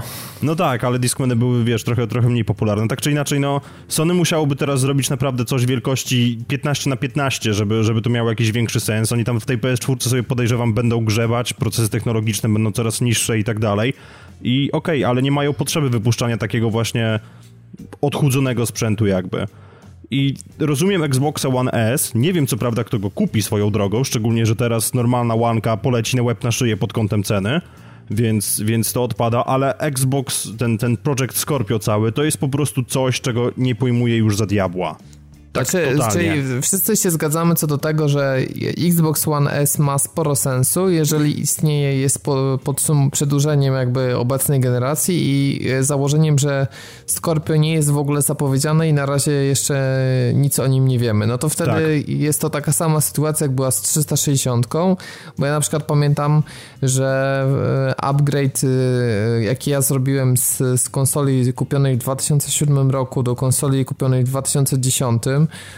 był naprawdę ogromny, bo pamiętacie, pierwsze 360 nie miały złącza HDMI, nie miały wbudowanego w ogóle Wi-Fi adaptera. No ja miałem Nie. trzy takie, więc pierwszy Elite w ogóle, ten, który miał dysk 250 giga, ten czarny, pierwszy 360 też nie miał wbudowanego Wi-Fi, więc ja u siebie na mojej stacji musiałem kupić 15 metrów skrętki, No widzicie, żeby to, mieć w ogóle to, podpięte do internetu. to był też upgrade na tej zasadzie, że miałem dysk e, 20 giga, który miał 12 giga na dane użytkownika i nagle e, Slimka miała 250, więc e, różnica jaka była, to dla mnie była prawie jak nowa generacja. Znaczy, no, Nie, no dokładnie, wiesz, ja ty- Poza tym dużo cichszy, design zajebisty w porównaniu do, do podstawowej 360, no po prostu przepaść dla mnie, naprawdę Ja też to przepaść. przeżyłem, ja też to przeżyłem. Co prawda tęsknię za tym, że ta podstawowa 360 miała takie jakby troszkę wklęsłe boki i, i ona się bardzo fajnie prezentowała, jakby była trochę na wdechu, a Slim tego nie ma. Natomiast no to była zdecydowanie nowa jakość, no bo no, no Wi-Fi, tak, w końcu wreszcie się pojawiło. E, tylko ja, ja i tak miałem jedno bardzo poważne zastrzeżenie, a mianowicie fakt, że ta konsola się błyszczała, jak nie powiem co i komu. Więc wszelkie dotknięcie czymkolwiek innym niż mikrofibra kończyło się tym, że po prostu wyglądała tak, jakby ktoś ją spuścił ze stoku pełnego No to kamieni. prawda, ale to bardzo szybko Microsoft jakby też naprawił, bo już potem były wersje matowe, chociaż mi osobiście się podoba ta wersja A, Piano nie, a, to, a, Black. to nie, a to nie tak, że to było tylko wersja arcade? Nie, e, to znaczy nie. tam nie było, tam była jakaś taka wersja bez dysku tego odświeżonego Xboxa, ale ona była początkowo, tylko ona była matowa początkowo, natomiast potem też normalne 250 były właśnie robione w macie. Okej. No, y, to czy, tylko wiecie, tamta generacja trwała 8 lat i w pewnym momencie, poza tym te, te, te Xboxy były też na początku, no, były jakie były, no, sypały się strasznie. No, co ty nie powiesz, jak miałem cztery. awaryjne. No, no, no więc Znaczy, no- właśnie, no więc, tak, więc, no. więc, więc jakby wprowadzenie tego nowego modelu było atrakcyjne. Poza tym Microsoft na początku wygrywał tamtą generację, był, y, a, y, a pod koniec nadal stanowił równorzędny, znaczy walczył e, tak samo mocno jak PS3 Tomek, o, to, tak, o mówisz, mówisz o długości generacji, ja się jak najbardziej zgadzam, ale to właśnie też dlatego, że ta generacja była taka długa, były dwie wersje odświeżonego sprzętu, bo pojawiła się tekturowa PS3 i pojawił się już po prezentacji One'a jeszcze jeden Xbox 360, który No tak, w, tak, tak. upodobnił się do Łanki w ogóle. Tak, No tak, już, ale- już był beznadziejny niestety, bo to był taki ba- bardzo low costowy, no ale mimo wszystko y, zobaczcie jaki był upgrade, że nawet osoba posiadająca Xboxa 360 mogła kupić konsolę, która miała technologicznie taką samą moc, ten sam interfejs, ale czuła się prawie tak, jakby to była nowa konsola. I uważam, że nawet gdyby pomijając projekt Scorpio, to przynajmniej porównując One do One S, to aż takiego efektu przepaści nie ma i absolutnie nie widzę żadnego sensu, żeby posiadacze Łanki mieli teraz zmieniać na S, nawet gdyby projekt Scorpio nie istniał. No właśnie, a do nowych klientów potencjalnych zobaczcie, jaki, jaki się kieruje komunikat. Otóż nie ma żadnego powodu, dla którego miałbyś kupić w ogóle jakiegokolwiek Xboxa, tak? W tej chwili. Bo wszystkie gry, które są dostępne na Xboxie, będziesz miał też dostępne na komputerze, tak? Na PC. I ja wiem, że, że na zachodzie, jakby, zwłaszcza w Stanach, jakby granie na PC to jest y, ma margines i e, w stosunku do konsol i że dużo więcej ludzi e, wybiera e, granie na konsolach niż na PC, ale E, pomijając ty, te, te, kilka jakby serii tytułów, dla których tam mo, można kupić Xboxa, to tak naprawdę taki e, casualowy gracz, czyli ten, który w, w, swojej masie zasila ten rynek i zasila producentów sprzętu, kupując nową, no, nową konsolę, no to on skieruje jednak swoje kroki do PS, y, w stronę PS4, bo jakby tak mi się wydaje, że... Lub jakby, Nintendo no, ewentualnie. No, ale tak, no, no na, na, razie, na razie nie gadajmy o Nintendo, bo nie wiemy w ogóle jaka przyszłość czeka e, tą firmę i co ona zaproponuje, ale mając do dyspozycji te dane, które są to teraz, no to wydaje mi się, że o ile nie jesteś y, uber fanem Gearsów, e, czy, czy, czy Forcy, a, a taki nowy klient raczej nie może być Uber fanem Gearsów czy Forcy, no bo on dopiero wchodzi na, na, na rynek i, i dopiero się orientuje no to, to jakby naturalnym wyborem wydaje się być to PS4, gdzie wszyscy dookoła mają PS4 i ja się zastanawiam właśnie, właśnie co to jest za ruch. Znaczy ja nie mam pojęcia, co Microsoft y, planuje zrobić, bo to jest tak dziwna akcja. W ogóle cały, cały ten, jesteśmy w takim dziwnym momencie rozwoju rynku, że kompletnie nie mam pojęcia, co o tym myśleć, że ja się, mimo tego, że jakoś tam gdzieś tam ogarniam i się orientuję, to jestem totalnie zagubiony, bo na horyzoncie mamy plotki o PS4 Neo, to nawet nie są plotki, bo jakby jest potwierdzone, potwierdzone że, to się, że to się dzieje, tylko jeszcze nie wiemy kompletnie y, czym ono jest. E, mamy projekt Scorpio, gdzie pewne dane dostaliśmy, ale też nie wiemy właściwie, e, mówi się nam, że to będzie kontynuacja PS y, czy y, Xboxa One, ale ja w to nie wierzę po prostu. Mi się wydaje, że oni nam, y, że Microsoft mówi nam to tylko i wyłącznie dlatego, żeby ludzie, którzy Yy, którzy do, niedawno kupili konsolę, albo w ogóle, żeby, żeby nie było po prostu jęczenia, że... Nie poczuli się wydymani, tak, tak, tak. Tak, że się generacja zmienia, ale słuchajcie, no jeżeli to ma mieć tak niesamowity przyrost mocy, to i, i ja wierzę w to, że ta konsola mo, mogła znaczy może będzie kompatybilna wstecznie, tak? Tak jak on powiedział, że wszystkie gry z PS1 będą kompatybilne z, z tą nową konsolą, w to uwierzę, ale za półtora roku, kiedy będzie premiera tej konsoli, no naprawdę, myśl, wydaje mi się, że, że ludzie raczej nie będą oczekiwali tego, żeby to, było, żeby to była kontynuacja P, e, Xboxa One, tylko żeby to było coś zupełnie nowego, bo za, po prostu zmieni się nam myślenie. Teraz o tym w tej chwili myślimy, bo, bo jest niedaleko od, y, zaledwie 3 lata od premiery, niecałe 3 lata od premiery e, tej generacji, którą teraz mamy, ale za półtora roku będziemy już myśleć jeszcze inaczej, zwłaszcza, że, że pewnie e, nie, w zależności od tego, co pokaże Nintendo, co pokaże PS4, też się nam patrzenie na to zupełnie zmieni, więc te gadanie o tym, że, że to będzie kontynuacja Xboxa One, to mi się wydaje, że to jest takie, że trzeba ale, jednak na to ale, uważać. Słuchajcie, jeszcze jedna sprawa. Mianowicie strasznie dziwny jest ten ruch, żeby nie tylko wszystkie gry, e, które są na Xbox One przenieść na PC i powiedzmy, że wszystkie. Jest już nawet potwierdzone, że nowe Halo, które, e, bo Halo 5 nie, nie wyszło na PC tylko ze względu na fakt, że nowa strategia została jakby zatwierdzona już tak późno na etapie produkcji gry, że nie opłacało się i też nie było jakby zasobów, żeby, e, żeby przenosić grę, a nie chcieli robić takiej rozwarstwionej premiery. Od teraz wszystkie gry będą pojawiać się i tu i tu, nawet takie gry jak Forza Horizon 3, nawet takie gry jak Scalebound, które bym nie posądzał o to, że wyjdą na PC, ale, ale najwyraźniej Recore, Gearsy, czwórka, wszystko, wszystko jest... będzie wychodzić i tutaj, i tutaj.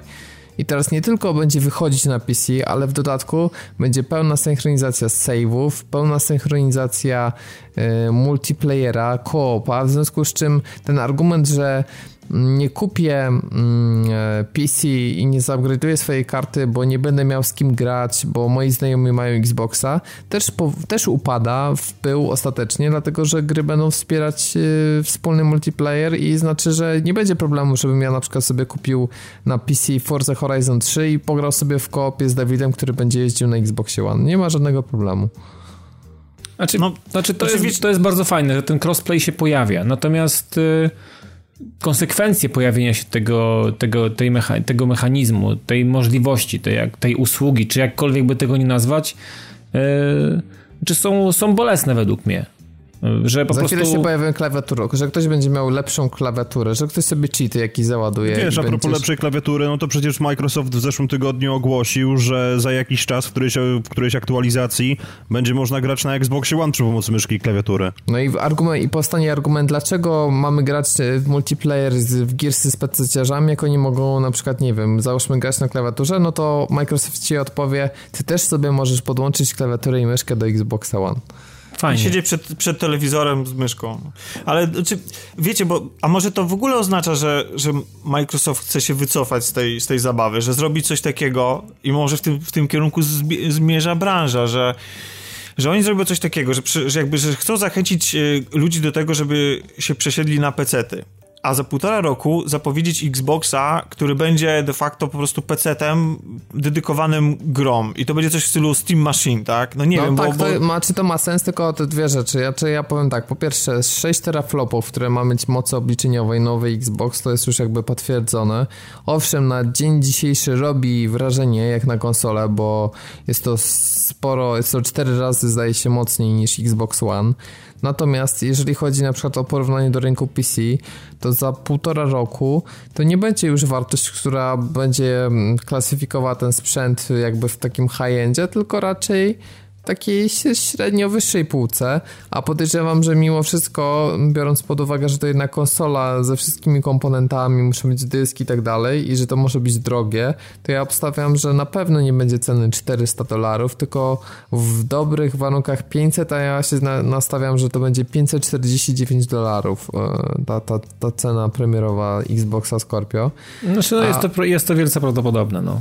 Więc nie, nie będzie to aż takie jak PS3 na premierę, ale niebezpiecznie blisko, na pewno ponad 2000 w Polsce, to, to ja e, naprawdę zaczynam się obawiać, czy po prostu ludzie tak u nas też pomyślą, że czy ja mam kupować za 2000 konsole, czy ja mogę sobie za te 3000 już kupić PC i owszem, moja karta będzie tam działać, nie wiem, półtora roku, dwa, ale potem sobie zupgrade'uję, ale przynajmniej tylko jeden komponent albo dwa, a nie będę musiał znowu wymieniać całej konsoli, bo Microsoft za dwa lata równie dobrze może wyjechać z jakimś następnym projektem, nie wiem, Kangur, i który będzie yy, cztery razy mocniejszy od Scorpio i znowu będzie ta sama gadka. Wiesz co, ja powiem tak, dla mnie ta konsola mogłaby kosztować nawet 2700 zł, ale gdybym ją kupił i miał spokój na najbliższe 5 lat.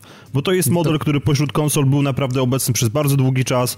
PS3 jeszcze w, w tym modelu właśnie działała i no Wydałem 2,599 bodajże i miałem z moją, z moją fatką spokój na, no nie wiem, 6 lat, dopóki nie no padła. No właśnie, no dokładnie, więc, więc y, to, to jest taka polisa na to, że wiesz, że te gry będą działać w dobrej jakości i że nie musisz się kompletnie martwić o sprzęt, ale już teraz Sony i Microsoft się wysrało, wystrali się na, na, na graczy i tej pewności już absolutnie nie dają.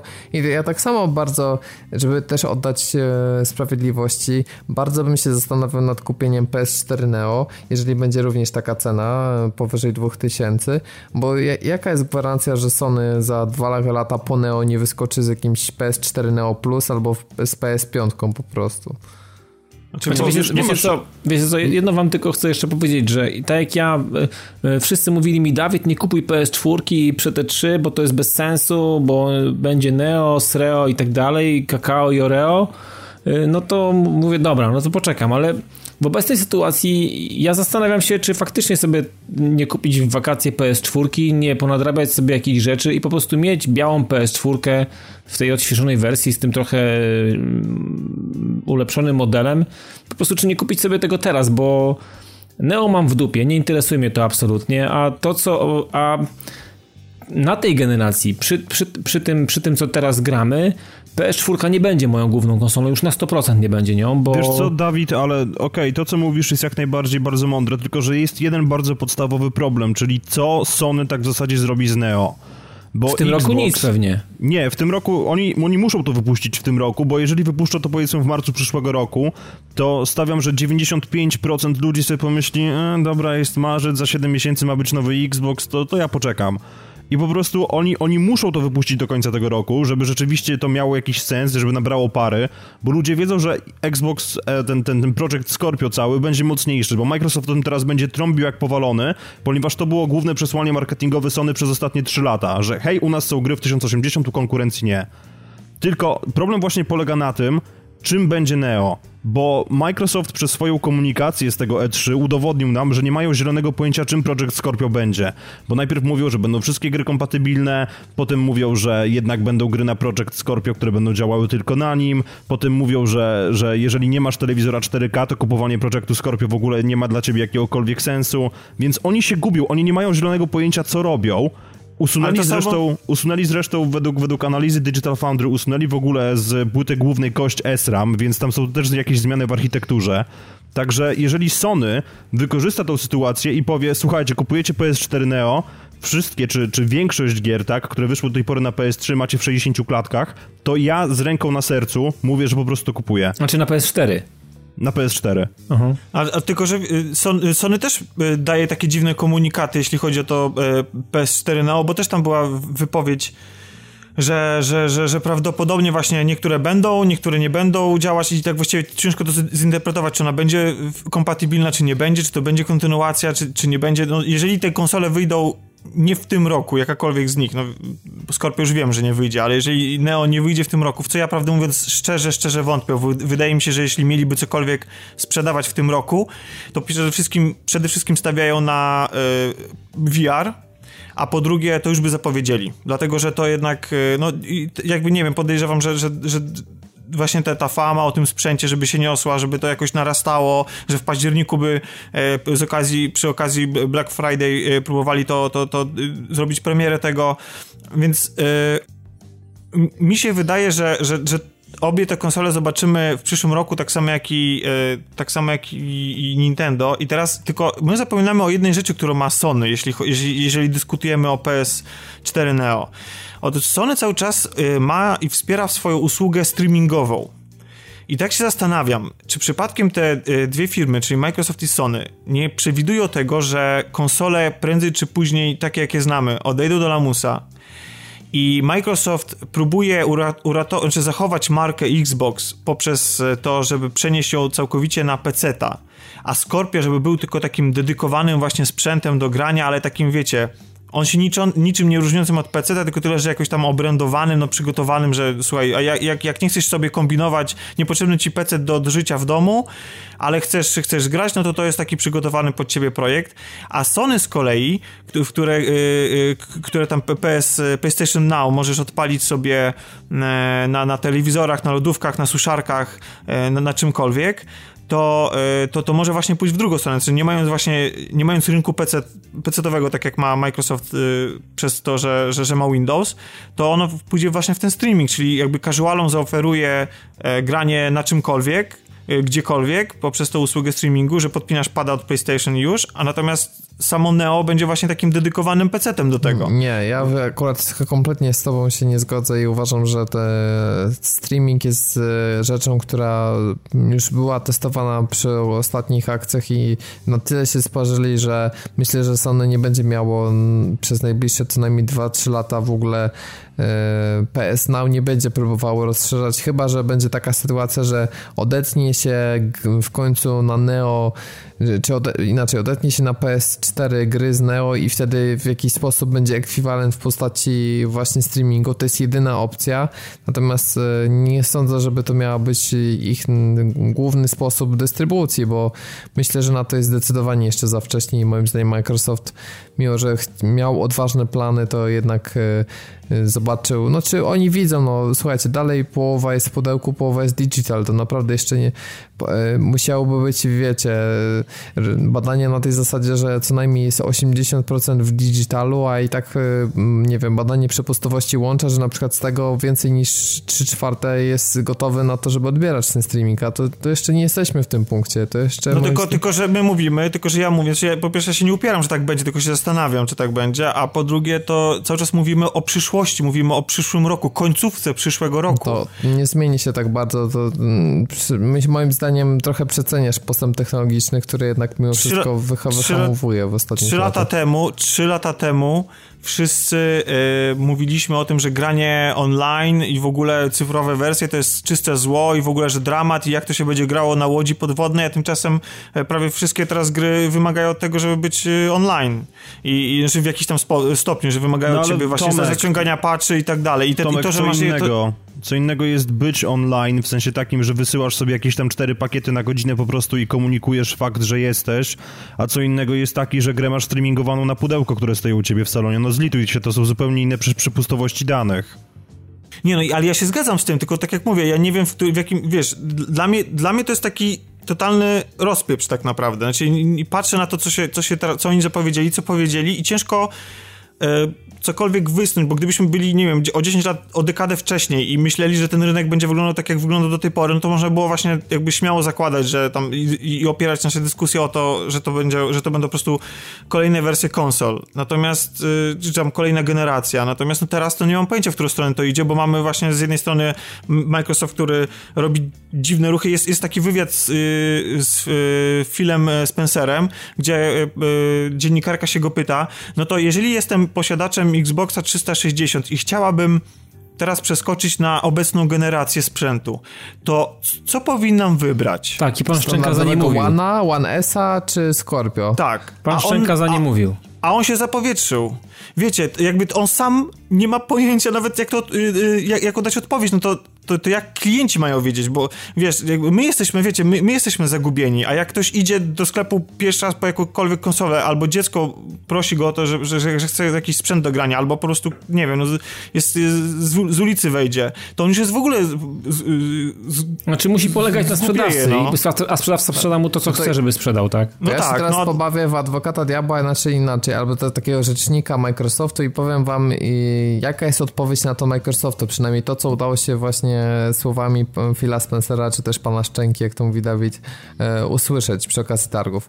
Otóż Microsoft uważa, że w obecnym czasie rozwoju sprzętowego, technologicznego i to głównie jeżeli chodzi o sprzęty mobilne, które najbardziej teraz ludzi kręcą i w ogóle, e, jest, jest tak dynamiczny postęp, co zresztą widzimy. No, telefon, który ma 3 lata jest już w większości wypadków Heblem, no. totalnym mhm. złomem, e, a tak naprawdę, żeby pozostać e, cały czas e, na topie i, i mieć te rozwiązania, to, to ten cykl dwuletni najbardziej się sprawdza.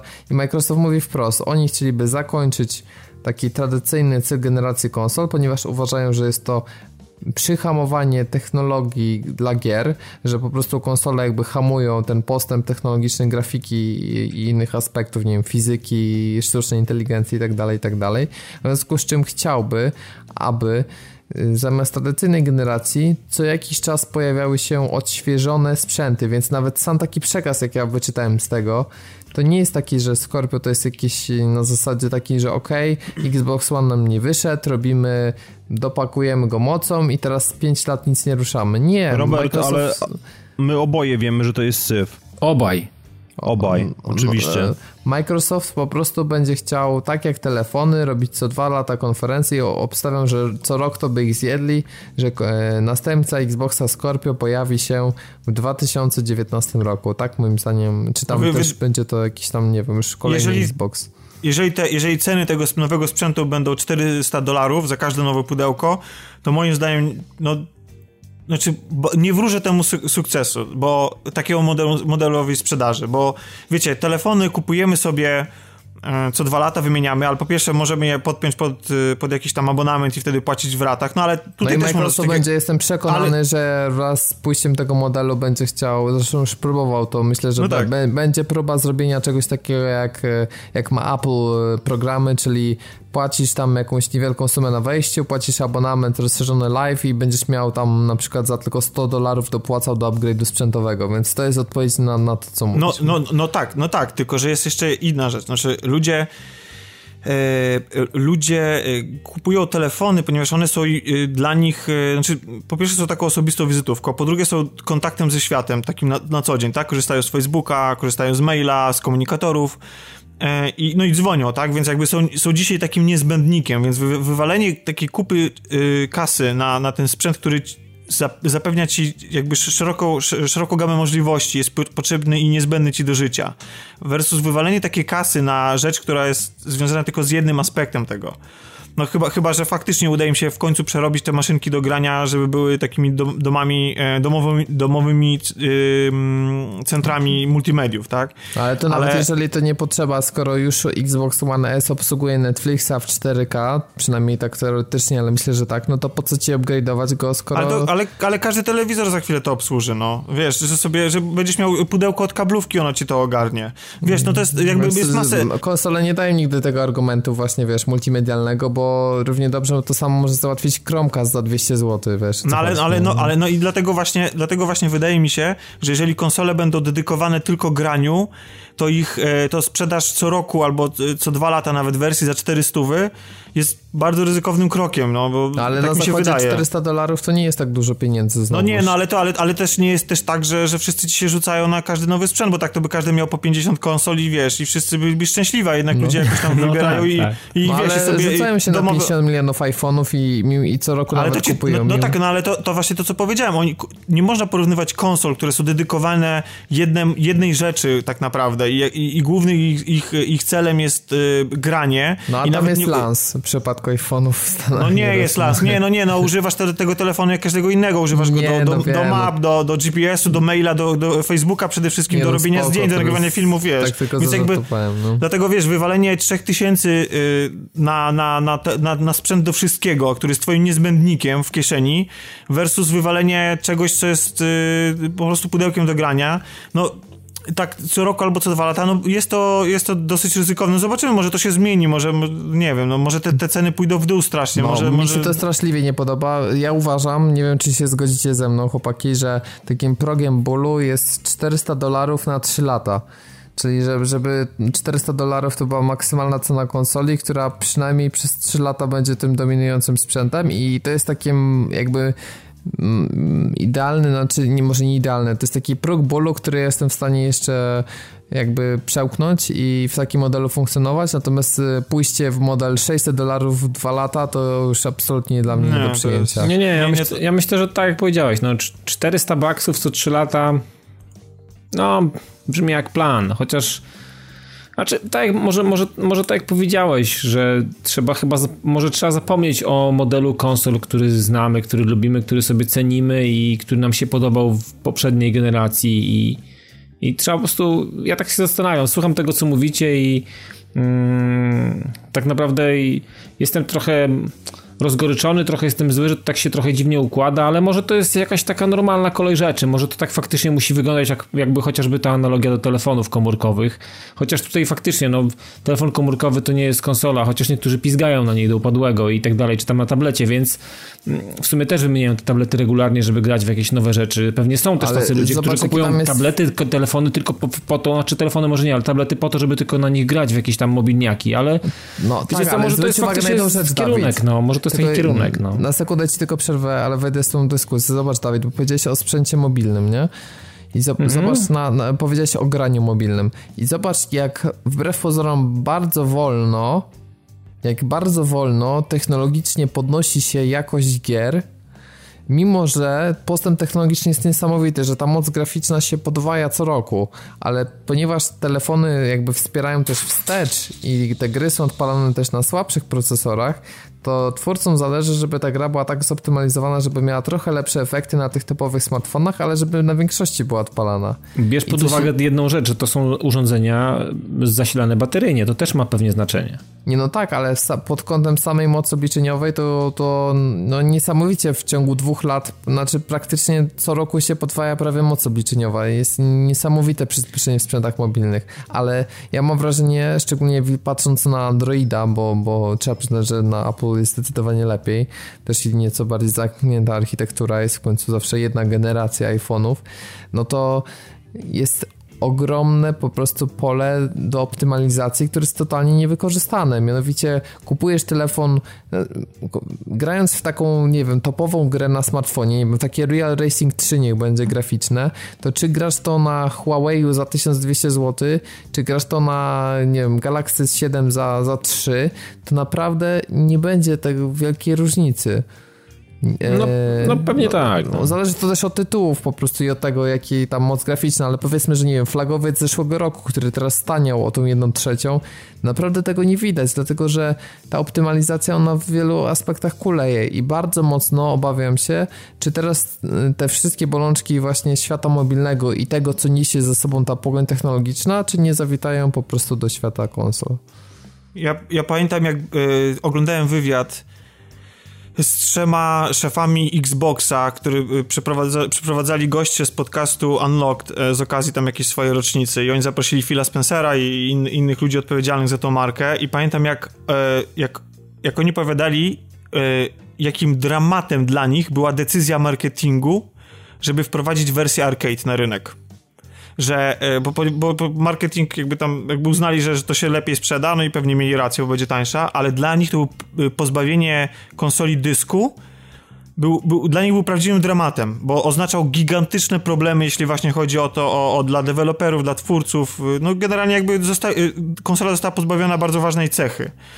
E, I dlatego dla mnie to, to właśnie ta kompatybilność w dół, to, to, to, to, cały czas dbanie o to, żeby te słabsze sprzęty też, żeby te gry ruszały na, na słabszych sprzętach, to jest ogromny problem.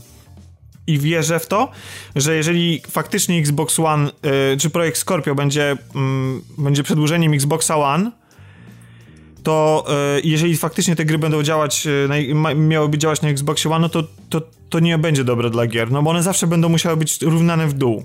Tak jak, tak jak teraz jest to w przypadku gier, które wychodzą i na PC, i na konsole, tak? One zawsze są równane do konsol, jeśli chodzi o te aspekty technologiczne. Mhm. Jeszcze jedna rzecz, o której wspomniał e, Tomek, e, o, przy okazji PS4. PS4 ma jedną rzecz i, i będzie miało Neo, której nie ma Xbox, mianowicie ekskluzywy. Hmm. Dokładnie to, co powiedziałem, że, e, że jasne, że ludzie, którzy... Bo ja sam mam Xboxa One i, i gram w niego i gram, bardzo lubię Gearsy, bardzo lubię gry które wydaje Microsoft, to, to nie jest tak, że ja tutaj jakieś fanboystwo przeze mnie e, przemawia, ale wydaje mi się, że zwłaszcza pod, pod tą szerokością geograficzną, którą my jest, e, którym my jesteśmy, gdzie większość z nas jednak posiada jakiegoś tam peceta, tak? Jakby, no jasne, są ludzie, którzy się, mają maki, którzy nie korzystają z PC, tak, nie mają takich silnych pecetów w domu, mają laptopy i to mi wystarczy, ale jednak jakby potencjalnie rynek pecetowy jest u nas bardzo silny i na przykład w Polsce to obecnie kupowanie Xboxa One w ogóle dla mnie się mija z celem. Jeżeli, jeżeli mm, PS4 odniosło tak gigantyczny sukces i zagrabiło sobie tak dużą część rynku, to jeżeli chcesz poznać, pograć ze znajomymi, to jest o wiele większe prawdopodobieństwo, że mają oni właśnie PlayStation 4, jeżeli chcesz konsolę kupić. Ja się nie do końca zgodzę, że jest, nie ma sensu kupowania Xboxa One. No, no chyba, że jesteś, mówię, no chyba, że, że, że masz ograniczony budżet, nie możesz sobie nie, złożyć nie, nie, nowego... Nie, to, to, nie jest kwestia ograniczonego budżetu, to jest kwestia tego, że przez ostatnie kilka lat, do, do, teraz dochodzi do tej takiej unifikacji, tak, która nam osobiście średnio podchodzi, ale przez ostatnie kilka lat wyszło trochę gier na Xbox One, które są fajne, które są eksami i chciałbym w nie zagrać po prostu. To, no czy, okej, okay, a na, na przykład? Sunset Overdrive? No I myślisz, że ta gra prędzej czy później nie zawita na, na PC-cie? Wiesz co, wydaje mi się, że gdyby miała zawitać na PC, to już by to zrobiła. No to było jeszcze przed startem tego ich programu teraz, tego... Yy, natomiast, wiesz, bo jeżeli... Okej, okay, no to Sunset Overdrive. Okej, okay, a jakiś jeszcze inny tytuł, bo wydaje mi się, że prędzej czy później one tak czy siak zostaną sportowane na PC-ta, no. Okej, okay, dobra, ale wiesz, jeszcze pozostaje ta taka podstawowa kwestia, że ktoś, tutaj w tym wypadku ja, nie chcę mieć peceta w domu, bo nie jest mi on wcale do szczęścia potrzebny i tak, nie mam no tak to... jak Robert w tym momencie bazy do rozbudowy, gdzie, gdzie Robert ma po prostu jakiegoś tam Core i7 siedzącego. Nie mam czegoś takiego, więc inwestycja w Xboxa One jest dla mnie o wiele lepszą inwestycją niż kupowanie peceta, który nie leży mi po prostu i nie mam po prostu w domu miejsca na taki klamot, żeby go stawiać razem z jakimś monitorem. Jeśli chcesz zagrać w konkretne tytuły, które wydaje Microsoft, to tak, bo, bo generalnie jeśli chcesz grać w multiplatformy, to jednak lepszym rozwiązaniem wydaje się kupno PS4, tak? No Czyli tak, jeżeli, naturalnie. No PS4 bo, bo, bo... i dopełnieniem PC, po prostu. Ale, no tak, ale, ale wiesz, jakby, no, bo, bo z racji tego, że jest tego więcej na rynku, więcej ludzi po, posiada to raz, że masz e, większą szansę zagrać z kimś online, tak? Że twoi znajomi będą mieli, że będziesz mógł pożyczyć od kolegi tę grę, że pójdziesz, kupisz szybciej i łatwiej i taniej używkę, bo ich będzie po prostu więcej na rynku, że jakby zwiąże, wiążą się z tym y, szereg rzeczy, więc o ile nie jesteś faktycznie fanem Gearsów i Halo, to i, tylko i tak bardzo ci nie zależy na tych konkretnych markach, no to w tej chwili no jakby sens kupowania tej konsoli jest według mnie mały, tak? Każdy mówi o swoim przypadku, to może podsumujemy dyskusję, co kto zrobi właśnie w jakim przypadku. Może właśnie od Piotrka, który powiedział. Czyli zakładając scenariusz, że Neo wychodzi albo w tym roku, albo na początku przyszłego. To co robisz? Teraz jednak wchodzisz w Xbox One, czekasz, nie wiem, nie kupujesz. Jak, jaki, jaki scenariusz e, zamierzasz na te najbliższe dwa lata growe zrealizować? Komunikacja, jak mówiłem, ta, którą Microsoft tam zaprezentował na E3, była dla mnie po prostu jasnym sygnałem, że to, co mogę w tej chwili zrobić, co będzie dla mnie optymalne, to jest kupienie zwykłego Xboxa One. Nie Eski, której, której, której sensu nie widzę. Nie Scorpio, które ma obsługiwać podobno tylko gry w 4K i w momencie, kiedy nie będę miał takiego telewizora, to będę mógł sobie równie dobrze tą, tą konsolę postawić w kiblu jako podnóżek. Więc to dla też mnie... nie jest prawda, no ale to jest ciemnienie, no ale okej. Okay. No. no. czemu to jest ściemnianie twoim zdaniem? Dlatego, że w, innym, w innej wypowiedzi Spencer zaczął prostować, że deweloperzy nie muszą obligatoryjnie stosować 4K i mogą wykorzystać zapas mocy obliczeniowej, żeby lepiej przedstawić grę Full HD i że mogą być graficzne różnice. Przypotwierdził to, więc, więc, więc będą. No, na, na 100% to jestem przekonany. No dobra, no ale mimo wszystko, tak? W mhm. tym momencie po prostu zakup, zakup Xboxa One jest dla mnie optymalnym wyjściem z sytuacji, ponieważ ceny tych podstawowych, starszych cegieł polecał. Mhm. I to podejrzewam, że zdrowo w obliczu Eski. Myślę, że Natomiast... poniżej tysiąca już niebawem. Tak, ale wiesz co, ale też, też jest ta kwestia po prostu, że PS4 Neo, w zależności od tego, co będzie oferowało, to no jakby mój dom jest na PlayStation, tak? Można w ten sposób powiedzieć. I w momencie, kiedy Neo zaoferuje mi e, możliwość Przy, grania... Przypomniałeś, przy, przepraszam, że ci przerwę, przypomniałeś teraz o PlayStation Home, o czymś, o czym nikt nie pamięta. O Jezu Chryste, nie, proszę. Nie, nie, nie, nie, tam było pełno gwałcicieli, którzy się podawali za 16-latki, więc to, to, to nie jest dobry temat. Tak czy inaczej, jeżeli Neo będzie miało możliwość rzeczywiście, będzie tak, że powychodzą patche do starszych tytułów i one będą śmigały w Full HD w 60 klatkach, to też kupię. Tak, mhm. tak najzwyczajniej w świecie. Natomiast no, jeżeli się okaże, bo, bo już słyszałem, tak, że e, będą pewne problemy z portowaniem starszych gier na Neo, bo są pewne zmiany w architekturze i rzeczy, które dotychczas były rozgrywane software'owo, nagle się przerzuciły na hardware, trochę inaczej będzie prawdopodobnie rozwiązane filtrowanie tekstur i tak dalej, no to i, i Sucker Punch, tak, do tego jeszcze robiący teraz Infamous First Light w 4K prawdopodobnie, e, jak wiem, wiem z przecieków różnych, no to jeżeli to rzeczywiście ma być kolejna maszynka tylko pod 4K, która w, dla gier Full HD nie będzie oferowała niczego ekstra, no to ja zostaję przy mojej podstawowej PS4, przy moim hipotetycznym Xboxie One i jestem szczęśliwy do czasu, aż rzeczywiście wyjdą nowe, nowe sprzęty, a nie tylko po prostu podkręcone. A potem na nie gry jakieś sensowne oczywiście, nie? Bo to no też tak, wiadomo, tak, nie? No tak, bo tak, tak. wiadomo, to jakby już tej dyskusji, że to gry definiują platformę, już nie musimy mówić, to tyle razy to wałkowaliśmy, nasi słuchacze też to wiedzą, więc, więc teraz Dawid może powiedz, jaki jest twój scenariusz na growe dwa lata najbliższe?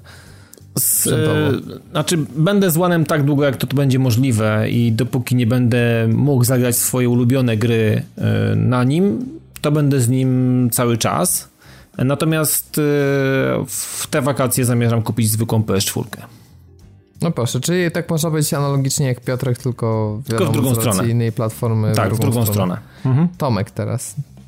No dla, dla mnie najważniejsze jest to, czym się okaże PSVR i czy PS4 pociągnie ten VR w takiej formie, jak widzieliśmy go na targach. Ja szczerze w to wątpię.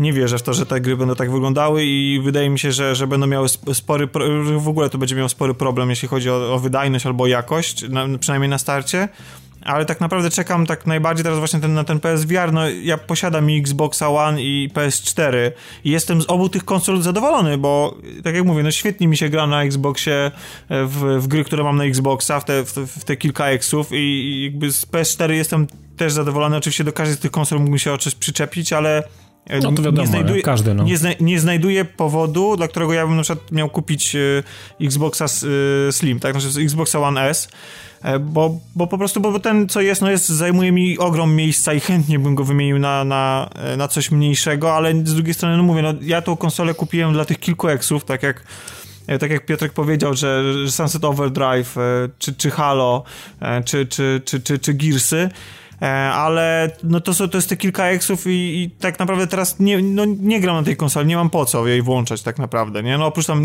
czasami się zdarzy, że, że, że, że mam jakąś grę akurat w tej wersji, czy ktoś mi na prezent sprezentuje, albo się okazuje, że, że znajomi w większości grają właśnie na, na Xbox One w tą grę. Ale tak poza tym to mm, no to ona sobie stoi i nie mam powodu, dla którego miałbym kupić Xboxa S, a czym będzie projekt Scorpio, to zobaczymy.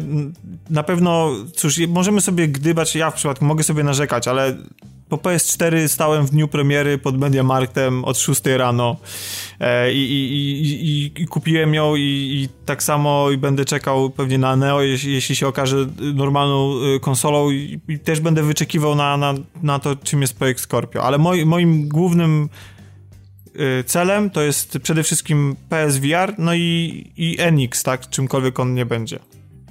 Okej, okay, to teraz e, czas na mnie, ja podsumuję dyskusję tutaj może was zaskoczę. Ja jeszcze niedawno mówiłem, że jeżeli projekt Scorpio będzie mocniejszy od Neo, to bym się zastanowił, żeby kupić e, Scorpio i tam grać na multiplatformy, ale muszę wam powiedzieć, że Microsoft mnie skutecznie tą prezentacją na E3 do takiego scenariusza zniechęcił.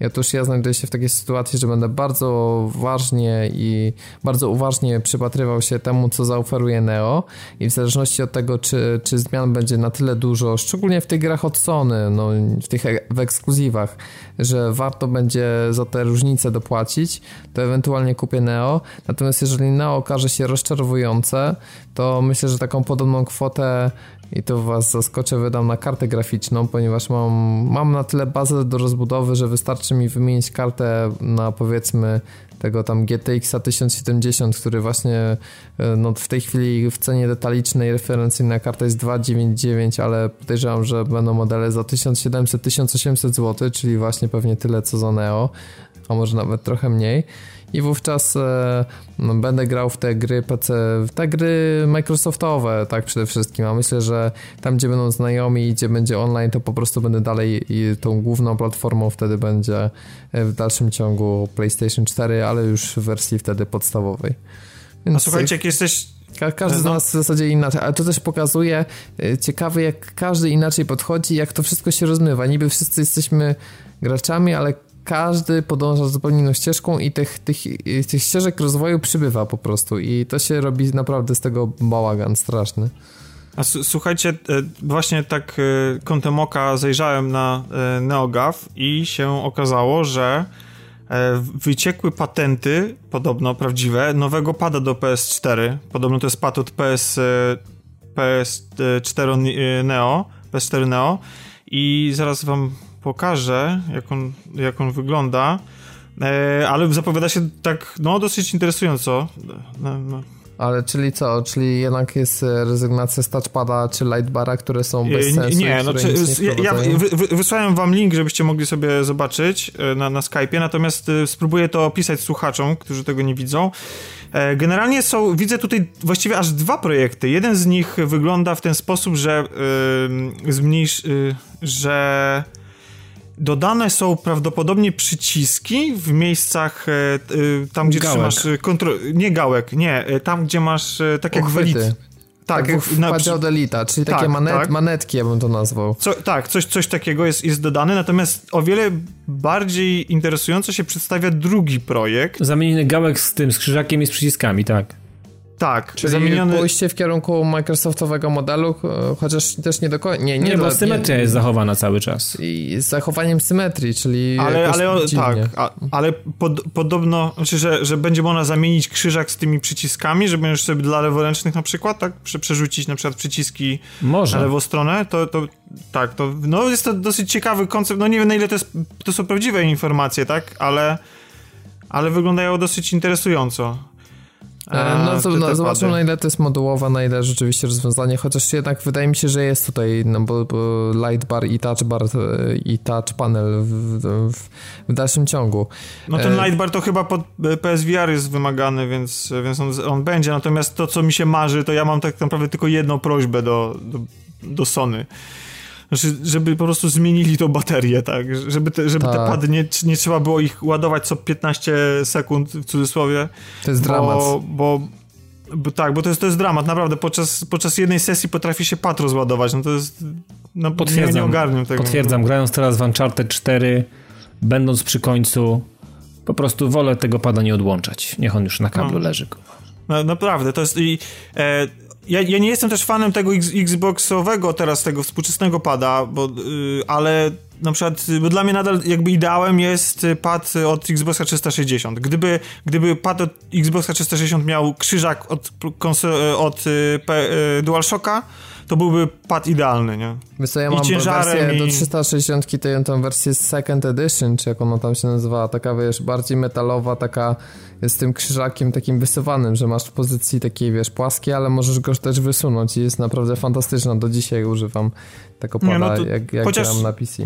Ja, ja go miałem w ręku, no tutaj akurat ten krzyżak od DualShocka jest nadal moim zdaniem lepszy, bo, znaczy, bo o ile tam w normalnych grach, gdzie wybierasz opcje, tam trzeba zmieniasz broń, czy tam wybierasz jakieś specjalne umiejętności, to się, to raczej się tego nie odczuwa, to grając w bijatyki typu Mortal Kombat, które się Albo lepiej gra po prostu na... tak, na, na, na krzyżaku, no to, to jednak ten DualShock się sprawdza do tego zdecydowanie lepiej. Czy na przykład platformówki, bo ja na przykład lubię grać platformówki na 2D, grać na krzyżaku właśnie. Mhm.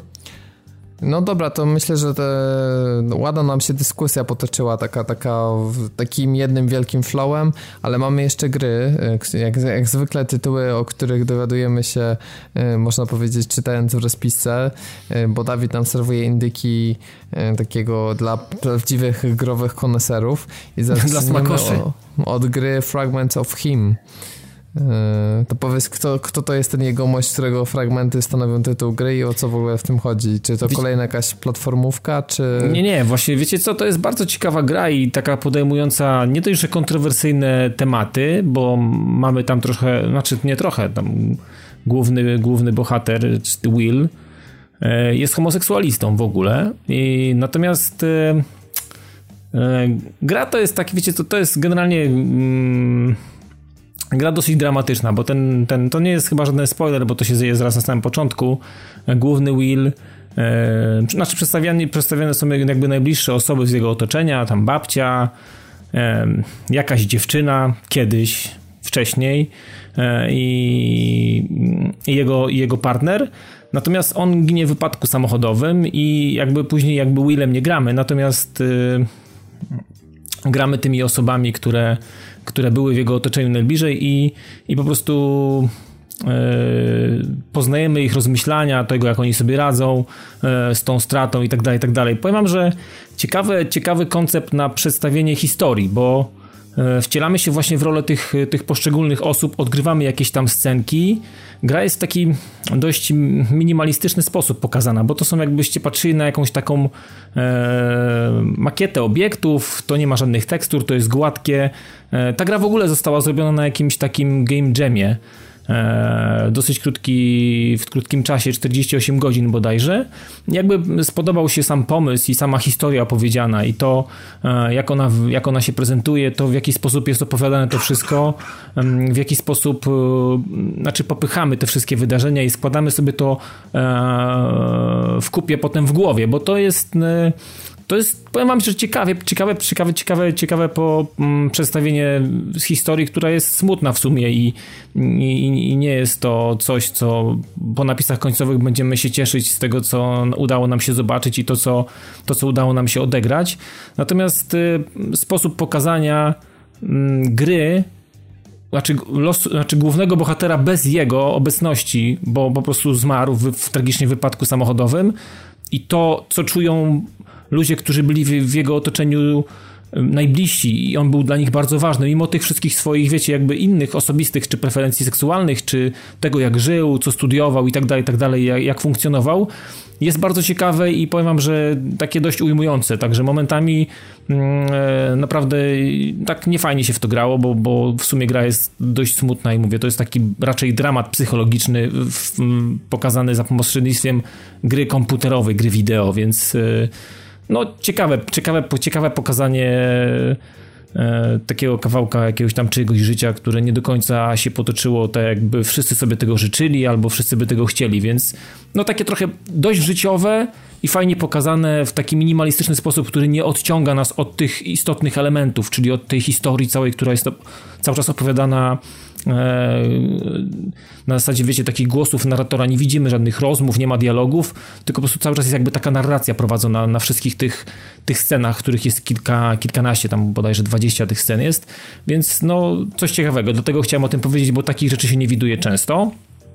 To jest, to jest jedna produkcja, także jeżeli ktoś, ktoś gdzieś złapie może na promocji, e, bo gra ma też miewa jakieś tam problemy techniczne, trochę czasami potrafi mieć jakieś takie dropy i tak dalej, E, ale no zrzucam to na, na to, że to niedoświadczeni ludzie zrobili grę na szybko, mieli pomysł na fajne story, ale wykonanie jest momentami tak nie do końca fajne, nie do końca płynne, więc czasami może nas to trochę denerwować i takie dosyć ślamazarne jest e, jakby popychanie tego, tego wszystkiego do przodu, ale myślę, że mieli taką wizję, no. To jest taka gra, wiecie co, widać, że to nie tyle stoją za, tą, za, za, tym ludzie, którzy tworzą gry wideo, tylko to są artyści. Mieli wizję na coś, przedstawili to, nie do końca wiedzieli, albo nie do końca umieli zrobić to dobrze. Natomiast samo story jest y, no, wyjątkowe. To tyle w sumie. po, znaczy, generalnie polecam. Polecam sobie zobaczyć, albo nawet jeżeli ktoś nie ma ochoty kupować, bo może nie będzie mu się podobał sam gameplay, to niech obejrzy, nie namawiam do takich rzeczy często, chyba wcale, to niech obejrzy sobie na YouTubie, bo to jest takie, takie, takie do poglądania, takie, takie patrzadło to jest, nie? Do, do patrzenia sobie, zobaczyć sobie, mm. co się dzieje, poznać... Będziesz to streamował może? Nie, nie będę raczej tego streamował, bo to skończyłem. Nie chciałem tego streamować w sumie. Chciałem się skupić bardziej na tym, co, mhm. co tam było, bo, bo, bo spodziewałem się czegoś w sumie, co będzie.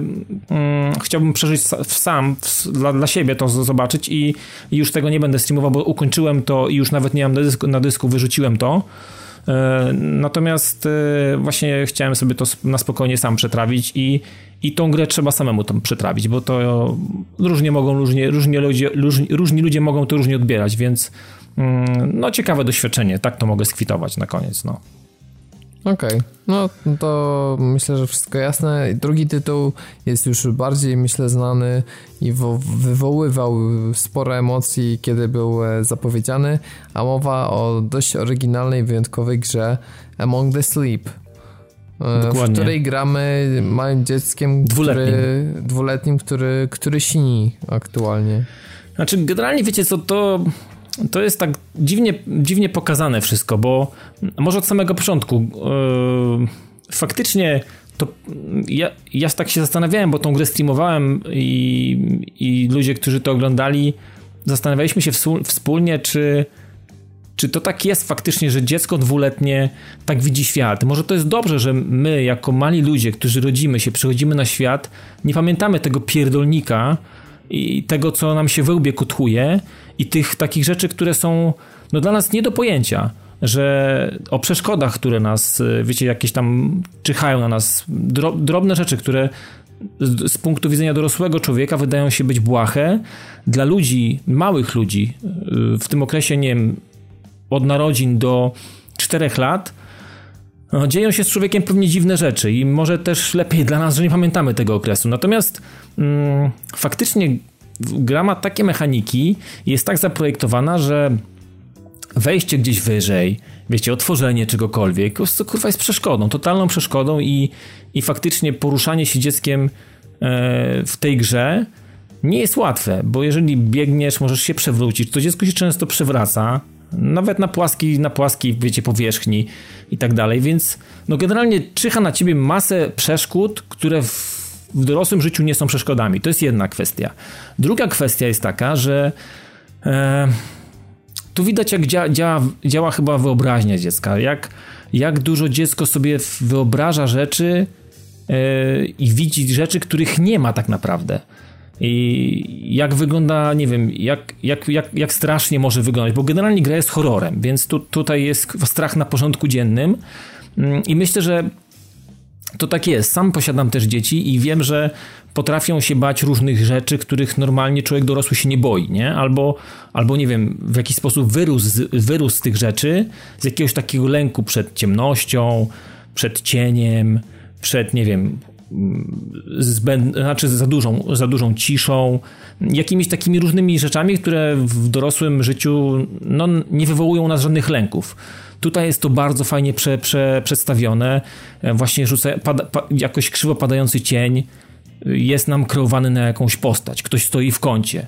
Albo na przykład mamy jakąś burzę i gdzieś jakiś błysk jest, to też okno, cień z okna albo coś za oknem, co się rusza teoretycznie jest drzewem, ale nam się wydaje jako, tej, tym, tym, tym te, jako jak, jak dziecko patrzymy przez to okno, że tam ktoś stoi za tym oknem. Więc wiecie, masa takich rzeczy czyha na człowieka, e, których, których tak naprawdę na co dzień nie zna, takiego lęku o takie rzeczy, ale tu jest to tak przedstawione, że, że faktycznie zdajesz sobie z tego sprawę, że, że dziecko no, może się bać takich rzeczy i może widzieć rzeczy, których dorosły nie widzi i myślę, że też w jakimś stopniu pozwala zrozumieć e, i jakby inaczej podchodzić do tego, że dziecko ma prawo się faktycznie takich rzeczy bać, bo możliwe, że tak faktycznie to widzi, nie? Więc to jest ciekawy zabieg w ogóle i to jest, i to jest, to jest fajnie oddane. Sama historia jest taka, że e, faktycznie mama na składzie spać i my odpływamy w ten, w ten swój sen, ale ja nie wiem, czy to jest kwestia, bo ja tej gry jeszcze nie skończyłem, tam mi został kawałek, czy to jest tak, że my się, my się budzimy, albo czy to jest sen. Ja tego jeszcze nie wiem. Natomiast fakt fakt w tym, że mm, budzimy się chyba w trakcie nocy, znaczy w trakcie nocy, to na pewno jest noc i jest jakaś burza i tak dalej. I Misiek, który jest naszym takim kumplem, z którym gadamy, wiecie, on z nami chodzi. Oczywiście jak nie mamy, to nam pewnie to jest na zasadzie jakiejś tam kreacji i wyobrażenia sobie tego dziecka, jak ważny jest ten miś dla nas. E, on jest naszym kumplem, pogadamy sobie z nim, on tam coś podpowie, co mamy zrobić. Taki, taka po prostu nasza, nasz przewodnik po świecie i generalnie taki wspieracz. E, I generalnie początek jest w ogóle jest mega zrobiony, bo okazuje się, że budzimy się i tego miśka z nami nie ma w łóżku, a no, oczywiście zostaliśmy z nim, z nim położeni spać, no i miśka nie ma w domu, znaczy w, w łóżku. Generalnie wydostajemy się z tego łóżka i trochę łazimy po tym, po tym domu, tak, wiecie, po, po macku, musimy sobie tam parę rzeczy mm, próbować otworzyć drzwi, trzeba gdzieś tam wyżej wejść, wejść, podsadzić, tak jakieś tam, poprzesuwać jakieś rzeczy, gdzieś tam się podsadzić w jakiś sposób i tak dalej, więc poznajemy takie podstawowe mechaniki, no ale oczywiście jak to w horrorach, e, jest burza, są błyskawice i wiesz, wiecie, i młody jest jakby po prostu na dzień dobry przedstawiony jako, jako taka no bardzo bo, bo, bojąca się i taka, taka puchliwa osoba. E, i okazuje się, że nasz misiek, co rodzice pewnie będą wiedzieli, że tak się robi, jeżeli misiek po dłuższym użytkowaniu potrafi po prostu być upierdolony wszystkim, jedzeniem, e, czymkolwiek, po prostu się klei. No, to czasem, śmieszna, śmieszna mechanika, no, i, cza, i, i, czasem trzeba go wyprać, nie? No i tego miśka z nami nie ma. Okazuje się, że mama włożyła go do pralki i dla nas wyjęcie go z pralki, która kurwa pierze, huczy, dla nas jest przerażająca i w ogóle wyciągamy tego miśka z tej pralki i on dziękuję za ratunek w ogóle, że wiecie, jakieś takie w ogóle, takie rzeczy, które nam się wydają normalne, normalna procedura. Pierzemy dziecku jakieś tam rzeczy, misiek był w pralce i w ogóle dla tego dziecka to jest koszmar. No ale suma summarum, ten misiek jakby trafia w nasze ręce i możemy dalej z nim podróżować i okazuje się, że tej naszej mamy w domu nie ma. I trafiamy w jakiś taki dziwny obszar, w jakąś taką, zabieramy miśka ze sobą, przechodzimy przez szafę do jakiegoś takiego dziwnego wymiaru i pojawiają się takie specyficzne, dla, a czy wyjątkowe dla tego dziecka wspomnienia. E, związane z mamą oczywiście, bo ciągle jest tylko ta, ta, pokazana ta mama. I w momencie, też mi się podobała jedna mechanika, w momencie, kiedy dziecko wchodzi do szafy, wchodzimy tym dzieckiem do szafy, jest bardzo, bardzo ciemno, to jest też taki bardzo fajny motyw, że jeżeli mamy możliwość przytulenia tego miśka i wtedy się robi trochę jaśniej, więc jesteśmy jakby bardziej odważni i nie boimy się tak bardzo chodzić po ciemnych zakamarkach, po prostu jest taka poświata zajebista. To też bardzo fajna mechanika, która mm, no myślę, że tak faktycznie może to funkcjonować, że dzieci potrzebują mieć jakichś pluszaków, które dają im energii, mocy, odwagi i tak dalej. I, i, i to myślę, że każdy rodzic też dokładnie to zna, że każde dziecko które ma albo miał i było małe, potrzebowało właśnie takiego supportera w trudnych chwilach albo w, w momentach, kiedy, kiedy dziecko mogło się bać i potrzebowało jakieś takie, wiecie, mm, czegoś, czegoś co będzie wspierać w, w takich momentach. To, to jest bardzo fajna rzecz. Generalnie wiecie co, to jest tak zrobione, że mamy różne lokalizacje. Zbieramy jakiś artefakt, dostajemy się do tej lokalizacji, to jest artefakt związany z mamą, czy to jest jakaś tam jakiś klucz, czy jakaś pozytywka, no takie różne rzeczy, które w jakiś sposób w życiu tego dziecka, hmm, nie wiem, wpłynęły na jakoś, ma, ma jakieś z tym fajne wspomnienia. Oczywiście wszystkie wspomnienia biegną do, w kierunku mamy, ale to są takie gadżety, które albo mieliśmy w pokoju yy, yy, i wydaje mi się, że to jest na zasadzie takiego snu, koszmaru tego dziecka. I tak naprawdę są chyba cztery lokalizacje, ale powiem wam, że kurwa strach, który jest wywoływany w człowieku poprzez przedstawienie prostych rzeczy, e, tego, że nie wiem, drzewo się rusza, że ktoś nas prześladuje, że ktoś za nami chodzi i tak dalej, jest, jest naprawdę przerażający. Jeżeli ktoś nie lubi horrorów i boi się w tego typu rzeczach, w tego typu grach, no to myślę, że nie ma co podchodzić w ogóle. Ludzie na streamie też zastanawiali się, dlaczego ja gram w to na słuchawkach i czy w ogóle ja, czy ja, czy ja jeszcze w ogóle daję radę. Mimo, że widzimy świat z perspektywy dziecka, ten świat ogólnie jest przerażający. To jest przerażająca, przerażająca historia i przerażające są rzeczy i to, że dziecko przeżywa takie rzeczy, to mi się aż nie mieści w głowie, ale faktycznie tak może to wyglądać i, mm, i to jest naprawdę unikat w kwestii tego przedstawienia. Oczywiście, wiecie, to są takie sandboxy, chodzimy po takich, e, to nie do końca sandboxy, bo to są takie duże, rozległe lokalizacje, zbieramy jakieś rzeczy, żeby móc otworzyć jakąś furtkę, znaleźć jakiś kluczyk, e, takie dość proste rzeczy do zrobienia nie sprawiają trudności, natomiast sama oprawa i ścież, w ogóle oprawa audio jest, y, jest mocno przerażająca i ta kołysanka skandynawska, bo to też jest jakieś skandynawskie studio, e, oryginalna skandynawska kołysanka dla dziecka, tam się cały czas przeplata. Powiem wam, że wywołuje taki niesamowity niesamowity niepokój, taką po prostu no taki ogólnie, ogólny strach, ale takiego, takiego naprawdę wysokiego poziomu, więc jeżeli ktoś, ktoś nie lubi takich rzeczy, to nie polecam, bo wyda pieniądze i nie skończy tego. Ja oczywiście zamierzam skończyć, lubię takie rzeczy. Podoba mi się zróżnicowanie w tych, w tych lokalizacjach, że to nie jest ciągle to samo. E, raz jesteśmy w jakimś domu, potem chodzimy na jakim, po jakimś ogrodzie, jest huśtawka, wiecie, to wszystko się rusza, gdzieś zawieje wiatr, coś się przewróci, ale to nie jest na zasadzie takich prostych scare jumpów, że wiesz, że tam pójdziesz albo otworzysz drzwi i coś ci wyskoczy. Nie, nie, nie, nie, nie. Tutaj jest masę różnych takich e, zabiegów i nie chcę ich mówić o nich, bo one mogą mm, już zdradzić e, przyszłym osobom grającym, co będzie się działo, e, że człowiek faktycznie się boi. Także, no generalnie powiem, że świetny horror i świetnie, świetnie, świetnie przedstawiona perspektywa dwuletniego dziecka i to, jak ono faktycznie może postrzegać świat i taki trochę tutorial dla przyszłych rodziców, żeby jednak może byli czasem bardziej wyrozumiali i nie wmawiali dziecku, że tu nic nie ma i że w domu jest bezpieczny, bo dziecko tego nie słucha. Ja po swoich dzieciakach też wiem, że tego nie słuchają. One mają zupełnie inną wizję, zupełnie inną wizję świata i tego, co się nawet znajduje w ich pokoju, który uważają za azyl. Więc to myślę, że to jest taki dobry podręcznik też dla, dla przyszłych albo nawet dla obecnych rodziców i, i tego, jak mają może problemy z dzieckiem, że jednak trzeba być bardziej wyrozumiałym. Ale generalnie świetna produkcja, super. Polecam. Tylko tym, okay. którzy mają pieluchy też. Okej, okay, no to taka bardzo, bardzo oryginalna Bardzo, bardzo oryginalna i naprawdę i super rzecz. gry. I, I, fajnie, że tak od serca powiedziałeś. Myślę, że, że wiele osób e, zapewne e, słuchało w, tak w każde słowo, jakie mówiłeś i, i, myślę, że parę osób na pewno e, zachęciłeś, szczególnie tych bardziej dojrzałych odbiorców, bo, bo tutaj nie ma co ukrywać, że to właśnie najwięcej rodzice już najlepiej takich dzieci, które już przynajmniej kilka lat mają i, i, i, przez różne etapy też mogli widzieć, e, jak przychodzą ich dzieci. Mm, e, natomiast e, jeśli chodzi o gry, to powiem wam, że to już wszystko, co na dzisiaj przygotowaliśmy. Zostają standardowo premiery najbliższego tygodnia, które prezentują się skromnie, jak to zwykle bywa już w takim okresie przedwakacyjnym. Mianowicie dostaniemy wersję reżyser reżyserską grę Deadlight od Tequila Works.